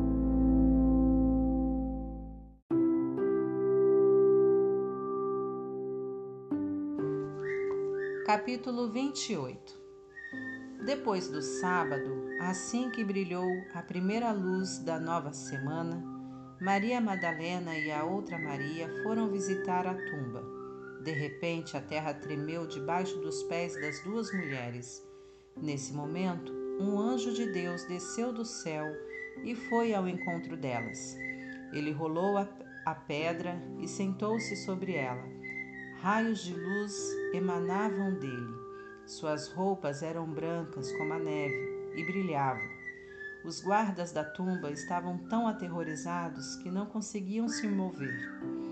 O anjo disse às mulheres: Não há o que temer. Sei que vocês estão procurando Jesus, aquele que foi crucificado. Ele não está mais aqui, já ressuscitou como tinha dito. Venham e vejam onde ele foi posto. Agora corram e contem aos discípulos dele. Ele ressuscitou dos mortos. Ele está indo à frente de vocês para a Galiléia. Vocês o verão lá. Essa é a mensagem. As mulheres, maravilhadas e eufóricas, não perderam tempo, correram para contar a novidade aos discípulos. No caminho, Jesus as encontrou. Paz seja com vocês, ele disse. Elas se ajoelharam, abraçaram seus pés e o adoraram. Jesus disse: Calma, vocês estão me segurando assim, temendo pela vida de vocês. Não tenham medo. Vão dizer aos meus irmãos que eles devem ir para a Galiléia, pois vou me encontrar lá com eles. Enquanto isso, os guardas fugiram, mas alguns foram para a cidade e contaram aos principais sacerdotes o que acontecera. Eles convocaram uma reunião dos líderes religiosos e elaboraram um plano. Subornaram os guardas com uma grande soma de dinheiro para que dissessem: Os discípulos de Jesus vieram de noite e roubaram o corpo enquanto estávamos dormindo. Os religiosos os tranquilizaram. Se o governador descobrir que vocês dormiram em serviço, damos um jeito para que não sejam condenados. Os soldados aceitaram o suborno e fizeram como lhes foram dito. Essa versão forjada do concílio judaico ainda está em circulação. Enquanto isso, os onze discípulos foram para a Galiléia, até a montanha que Jesus havia indicado para o encontro. Assim que o viram, eles o adoraram. Todavia, alguns se mantiveram afastados, pois não tinham certeza se deviam adorá-lo e não queriam, não queriam se arriscar. Resoluto, Jesus os instruiu: Deus me autorizou a comissionar vocês. Vão e ensine a todos os que encontrarem, de perto e de longe, sobre este estilo de vida, marcando-os pelo batismo no nome tríplice: Pai, Filho e Espírito Santo. Vocês devem ensiná-los a praticar tudo o que tenho ordenado a vocês. Eu estarei com vocês enquanto procederem assim dia após dia, até o fim dos tempos.